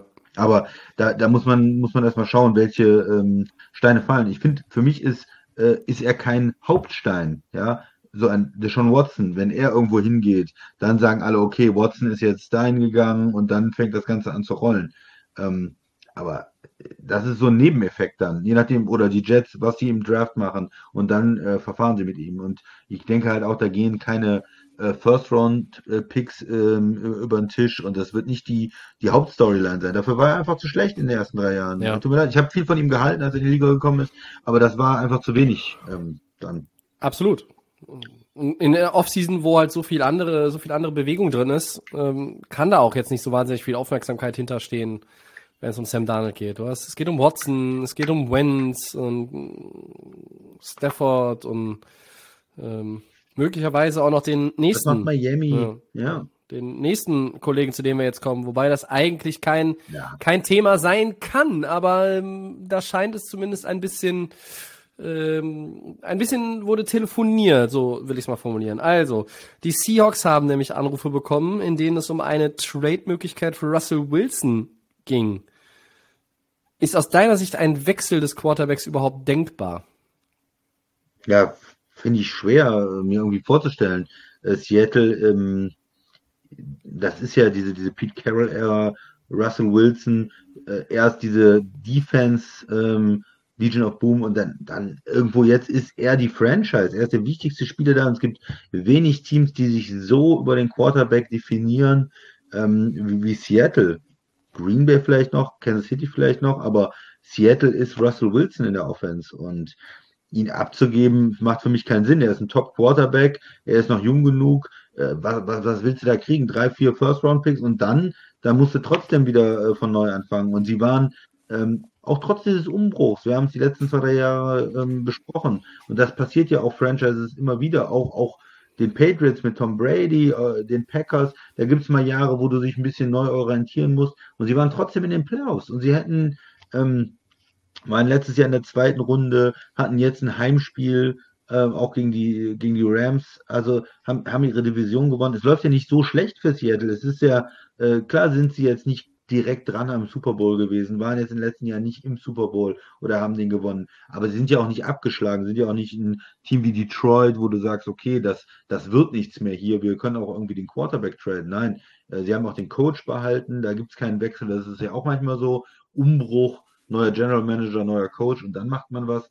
Aber ich sehe das alles nicht. Ich sehe da äh, eine stabile Situation, ein Top-Quarterback und es muss eigentlich darum gehen, wie äh, verbessert man das Team, um in den Playoffs weiterzukommen als in den letzten Jahren. Und das ist ein, ein Team, was ja eigentlich zehn Siege, für zehn Siege immer gut ist und in die Playoffs zu kommen und nicht äh, den Quarterback wegzutraden. Also für mich macht das überhaupt keinen Sinn, dass ein anderes Team vielleicht anruft. Ähm, okay, äh, vielleicht ein Russell Wilson gegen Deshaun Watson Trade. Okay, da wäre ich als Seattle hätte ich gesagt, okay, ich nehme den Hörer auf und wir können uns mal kurz unterhalten. Aber alles andere äh, hätte ich aufgelegt. Ja, da wird es keinen Trade geben. Vom Vertrag her habe ich gelesen, macht es halt nächstes Jahr mehr Sinn, nochmal anzufragen, weil da irgendwie dann, dann das von, von der Geldverteilung auch irgendwie besser aussehen würde. Ähm, aber warum sollte Seattle dann da irgendwo drauf eingehen? Was Wilson möchte und was er auch verdient, ist natürlich eine bessere O-Line um ihn herum. Und wenn man irgendwo vielleicht aus dem Lager von Russell Wilson, sein Agent, keine Ahnung, Sierra oder wer auch immer, das Gerücht mal streut, äh, ganz bewusst streut, um einfach mal ein bisschen Druck auszuüben. Druck. Ja, und auch das, äh, Wilson möchte auch mehr einbezogen werden. Und ich glaube jetzt der neue Offensive Coordinator, den sie geholt haben, da hat er auch ein Wörtchen mitgeredet ich finde, er, er ist in einem äh, Stadium seiner Karriere und er hat auch einen Status sich erarbeitet, wo er das verdient hat, mitreden zu können. Ja, andere Quarterbacks dürfen das auch oder, oder dürfen das schon lange. Und Insider denken, irgendwann spielt er vielleicht nochmal für eine andere Franchise, aber nicht jetzt. Ähm, es könnte noch mal ein Thema werden irgendwann, auch wenn er noch ein paar Jahre älter ist, äh, wenn dann vielleicht neuer Deal ausgehandelt werden muss und Seattle ja. sagt, das ist das Investment nicht mehr wert oder beziehungsweise das, was wir da rein investieren, da kriegen wir nicht mehr genug für raus. Ähm, da habe ich auch gelesen, ja, und das äh, Seattle war das letzte Mal im Super Bowl, bevor er seinen äh, großen fetten Deal bekommen hat, Wilson. Ja, das ist ja, aber ich verbuche das jetzt einfach mal ganz lapidar unter Zufall. Äh, nur weil er mehr Geld hat und, und der Rest des Teams äh, oder, oder vielleicht in anderen äh, Teamteilen du nicht entsprechend investieren kannst. Ach, ich weiß nicht. Also ähm, man, Seattle ist ein Team, das ist gut gestartet. Wir haben über ähm, Russell Wilson als MVP gesprochen, vor allen Dingen der Max und ich. Äh, du hast da frühzeitig schon gesagt, das ist noch äh, erst sechs Wochen rum und so. Aber das, das ging ja auch so los. Und Seattle kann mit diesem Quarterback weiten Playoff-Run schaffen. Die können in den Super Bowl kommen. Vielleicht können sie ihn auch gewinnen. Ja, äh, dafür, ja. dafür muss in Seattle alles passen, weil nun mal vielleicht die Defense einfach nicht gut genug ist. Das ist ja nicht mehr die Defense von früher, weil die O-Line nicht gut genug ist. Und wenn Wilson da ein bisschen Druck macht, indem er so Aussagen vielleicht irgendwo bewusst streuen lässt, nicht, nicht selber machen, das ist, das ist zu auffällig. Und man kann jetzt argumentieren, hintenrum ist hintenrum und ist auch nicht schön, aber äh, wenn es effektiv ist und, und zielführend ist, meinetwegen, dann, dann macht es halt so. Und ich kann mir nicht vorstellen, dass Seattle ernsthaft darüber nachdenkt, irgendwas zu tauschen. Ähm, außer es kommt hier dieser Wahnsinnsmove, den du, du gerade da ins, ins äh, als Beispiel genannt hast. Also wir, wir werfen es ja nicht in die, in, in die Mitte, sondern es war ja nur, äh, was wäre wenn. Und ähm, ja, ich glaube, es ist ein bisschen Frust auch insgesamt in Seattle bei Wilson und seinen Mitspielern, weil du, du hattest diesen starken Start, du hast die Division gewonnen, ähm, dann hast du gegen die Rams verloren, gegen die du seit schon McVay da ist, äh, fast immer schlecht aussiehst. Ähm, oder nicht, nicht fast immer, aber häufig. Fast immer ist Arizona. Ähm, die sehen immer schlecht aus gegen McVay. Äh, aber du hast irgendwie diese, diese Chance verspielt in diesem Jahr, die meiner Meinung nach vielleicht etwas größer gewesen wäre, weil bei den New Orleans war ja Breeze verletzt und Fragezeichen und, und klar hatten viele Green mehr auf dem Zettel, aber ähm, gegen Green Bay, Entschuldigung, Christian musste nur ins Championship Game kommen, dann kommst du ja weiter. Also für Green Bay ist ja da wie so eine Art Schranke und warum auch immer und, weiter, ja. dahinter und, und läuft Seattle Green Bay waren ja auch immer interessante Duelle in den letzten Jahren. Also das ist ja auch keine Mannschaft, wo, wo Russell Wilson jetzt Angst vor hat. Oder Ja, aber auch noch nicht 2019 gewonnen haben wir die Packers gewonnen. Das haben wir hier noch, äh, damals konnte man noch Ja. Football zusammen gucken, das haben wir ja gesehen. Ja, Äh, also. Da muss schon ein bisschen Frust auch sein in Seattle, aber nicht nur bei Wilson, sondern auch einfach im, im Office, weil du hast meiner Meinung nach auch ein bisschen mehr verschenkt. Klar kann man sagen, das Team hat Schwächen, aber jedes Team hat ja auch irgendwo seine Schwächen. Also, da, dass da ein bisschen, bisschen Staub aufgewirbelt wird, ja, das ist irgendwie auch gar nicht ungewöhnlich, aber ähm, Russell Wilson spielt 2021 für die Seahawks. Da gibt's gar keine andere Meinung. Okay, nee, habe ich auch nicht. Tobi, stimme ich dir zu. Wie, oft ich heute schon gesagt habe, stimme ich dir zu. Ist ja Wahnsinn. Ja, ich bin irritiert. Sollen wir die äh, Four Downs noch machen? Äh, die können wir noch machen, da haben wir noch Zeit für, ja. Ja, gut. Äh, Fange ich mal an. Äh, die Lions sollen äh, im Stafford Golf Trade auch zunächst nach Aaron Donald gefragt haben, Tobi. Hättest du einen Moment drüber nachgedacht oder hast du da schon gar keinen Gedanken dran Ja, verschwendet? damit ich lachen kann, muss ich ja den Hörer erstmal abnehmen. Und wenn ich es gehört hätte, hätte ich aufgelegt, äh, wenn ich Les nicht gewesen wäre. Also klar, jeder will den bestmöglichen Preis, aber das ist nicht vorstellbar. Donald ist zu wichtig für die Rams und äh, da wird man in LA nicht eine Sekunde drüber nachgedacht haben. Aber der Gedanke ist natürlich irre.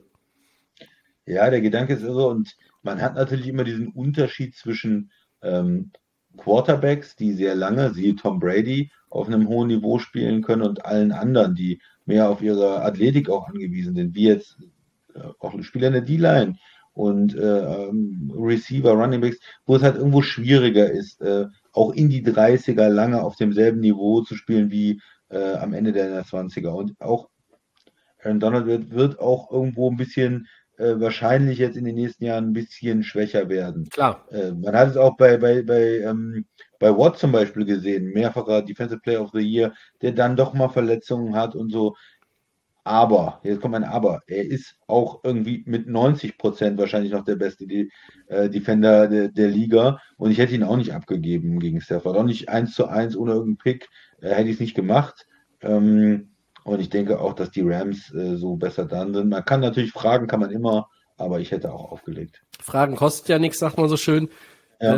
Äh, vielleicht von den Zahlen, klar, TJ Watt war besser, aber von, rein von der Physis her haben ja alle das ganze Jahr über gesagt, ist Donald in der, in der besten Verfassung Ja. seiner Karriere und, doppelt werden, äh, und sonst kannst du ihn gar nicht halten eigentlich. ich sag mal ein, zwei Jahre auf dem Niveau der letzten drei Jahre traue ich ihm noch zu, danach wird, ja, wird er abbauen. Vielleicht baut er einfach später ab als, als JJ Watt. Äh, bisher Ja. hat er natürlich auch physisch äh, etwas besser ausgesehen, was Verletzungen anbelangt.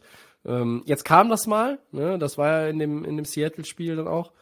Aber ja, geiler Move von den Lions auf jeden Fall. Bringt uns zum zweiten Down. Ähm, wenn man Donald haben will, dann muss man natürlich den auch im Salary Cap unterbringen, Christian, und der soll für Ja. die neue Saison wie man jetzt hört, aber alles noch äh, nicht in trockenen Tüchern. 180, 181 Millionen sollen das sein und damit etwas höher liegen als die lange prognostizierten 175 Millionen. Äh, ist nur ein bisschen mehr, aber bringt das irgendwas? Also, wie siehst du das? Ja, das bringt schon eine Menge. Also für die Teams, die knapp sind, äh, machen 5, 6 Millionen mehr eine Menge aus. Ne? Man kann sich das ja überlegen. Das ist ein solider Starter, ähm, den, du, den du da bekommst, den du ähm, dir leisten kannst und, und jede Million zählt da. Klingt irgendwie, klingt irgendwie schon witzig. Ja, jede Million, eine Million zählt immer, aber bei den NFL-Teams manchmal, wenn die mit den 200 Millionen um sich schmeißen, hat man nicht so das Gefühl, aber 6 Millionen, das macht schon einen Unterschied und wäre, glaube ich, für viele Teams ganz gut. Umgekehrt werden dann nicht ganz so viele ähm, mittelgute Spieler äh, im Markt verfügbar sein, weil dann doch noch einige ähm, diese Verträge für 5, 6, 7 Millionen bekommen werden. Ja, ähm, die Erhöhung verschafft natürlich mehr Spielraum, das ist ja logisch. Franchises wie die Saints, Eagles, Falcons, Steelers, Packers, Rams, das sind nämlich die, die am dickste Minus aktuell haben.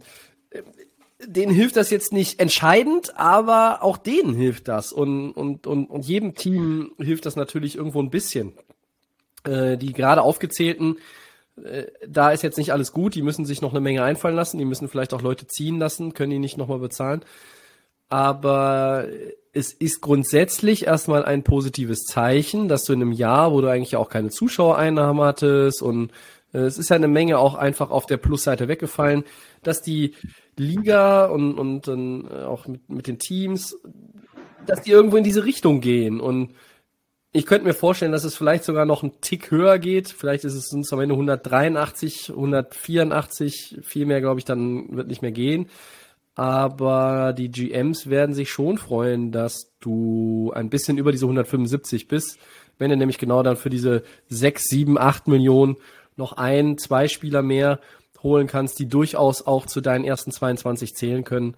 Ähm, dann macht das dein Leben auf jeden Fall und deine Arbeit etwas einfacher. Ja, in, in Salary Cap, äh, darunter fallen ja auch die Draft Picks. Und äh, einer äh, der Top Prospects der, äh, des kommenden Drafts, äh, Trevor Lawrence, äh, wird in der Woche, dieser Woche jetzt noch ein Workout machen für die NFL-Teams und danach sich an der Schulter operieren lassen, allerdings die, mit der er nicht den Football wirft. Ähm, beeinflusst die OP dann jetzt irgendwie seinen Draft-Status ähm, auch? Wird er, wenn es ja nicht der Nummer 1 Overall-Pick, Tobi? Ähm, ja, also die Operation bzw. die Erholungsphase werden die Teams natürlich bis zum Draft erstmal genau verfolgen, vornehmlich die Jaguars. Sein Draftstock beeinträchtigt das nicht. Entscheidend ist, glaube ich, eben weil es nicht die Wurfschulter ist, sondern die andere. Entscheidend ist der Auftritt jetzt bei seinem offiziellen äh, Trainingstag, ähm, der, glaube ich, diese Woche ja schon ist. Ich glaube, er ist am Freitag. Und da äh, muss er einfach zeigen, dass er der ist, für den ihn alle halten. Und da muss er, muss er nicht nur eine solide Nummer, sondern einfach eine, eine starke Performance da abliefern. Ähm, und dann werden die Jaguars ihn ziehen. Ja, ich glaube auch nicht, dass das einen großen Impact hat. Also da haben wir schon schwere Verletzungen im College in den letzten Jahren gesehen, die nicht so einen starken Einfluss hatten. Und äh, ja, wie du gesagt hast, ist nicht der, nicht der Wurfarm. Und normalerweise ist das dann ähm, auch, auch beherrschbar und, und er ist dann auch wieder fit für die nächste Saison. Dann sind wir beim vierten und letzten Down. Die Saison ist durch. Christian, freust du dich trotzdem auf die äh, Offseason? Und wenn ja, warum? Und auf was? Trotzdem ist ja so ein komisches Wort dann schon da. Also ich freue mich natürlich immer auch ähm, auf, auf Football und äh, auf die Offseason. Da ist der Draft natürlich ein Highlight welche Talente gehen zu welchen Teams. Generell eine sehr interessante Offseason, was Salary Cup und Verträge angeht. Da werden wir drüber sprechen müssen, welche Teams können sich gut aufstellen für die nächste Saison. Und äh, ich, äh, klar, ich freue mich immer auf die NFL und auch auf die nächsten Monate. Ich persönlich freue mich auch sehr darauf. Ähm, ich mu muss zugeben, ich bin ein bisschen froh, dass jetzt die Saison vorbei ist. Irgendwie, ich fand den, die Playoffs und auch den Super Bowl irgendwie anstrengend. Die Playoffs waren geil. Ja, ich Super Bowl war nicht ganz so spannend, aber die Playoffs waren schon richtig gut. Ja.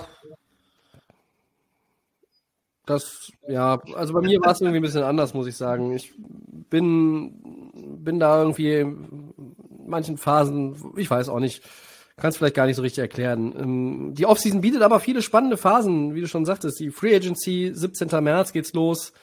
Ähm, ist auch nur etwas mehr als ein Monat. Im letzten Apriltage, 29. April bis dann in den Mai hinein, also 1. Mai, die drei Tage, ist der NFL Draft. Und da werden wir natürlich im Vorfeld auch alles besprechen, machen, erzählen, erklären und Fragen beantworten, die ihr uns auch gerne schicken könnt zu eurem Team, was auch immer. Äh, und der eine oder andere Trade kommt ja sicherlich auch noch. Ne? Wir haben heute mhm. schon drüber gesprochen. Was ist mit Donald, mit Watson, mit, mit Wentz? Äh, was passiert auch mit so Leuten wie K, Newton, Bridgewater? Äh, wie viel Bewegung kommt da noch rein? Also Christian hat es ja auch schön gesagt, Donald ist nicht das Hauptpuzzleteil oder das Hauptsteinchen.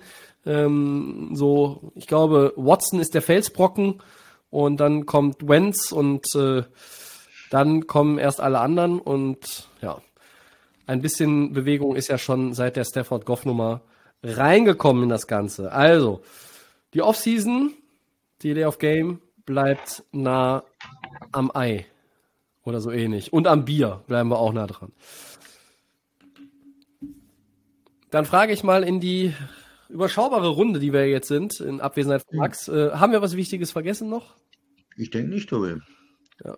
Bei ESPN ist immer die Frage nach Errors und Omissions, aber äh, machen ja keine Fehler. Dann war das Episode 164. Wir bedanken uns für euer Interesse und fürs Zuhören, Herunterladen, Teilen und was weiß ich noch. Vielen Dank an den Christian für Sehr gerne. zwei Stunden Einsatz am Dienstagabend, der es heute wieder war. Wir verweisen auf unseren Podcast. Den gibt's bei Soundcloud, bei Apple Podcasts, bei Spotify und den geschätzten Kollegen von The Fan FM. So ist es. Bei Facebook und bei Twitter at Delay of Game NFL, bei Instagram Delay of Game unterstrich Podcast und nochmal die Erinnerung an den Tom Brady Text. Mein Respekt an Tom Brady und die Buccaneers auf unserem Blog zu lesen. Delayoff.game.blog. Nächste Woche sind wir tatsächlich wieder da. An einem anderen Wochentag. Welcher das ist, sagen wir noch Bescheid. Episode 165 ist es dann. Bis dahin, macht es gut, eine gute Zeit. Wir sind raus. Ciao.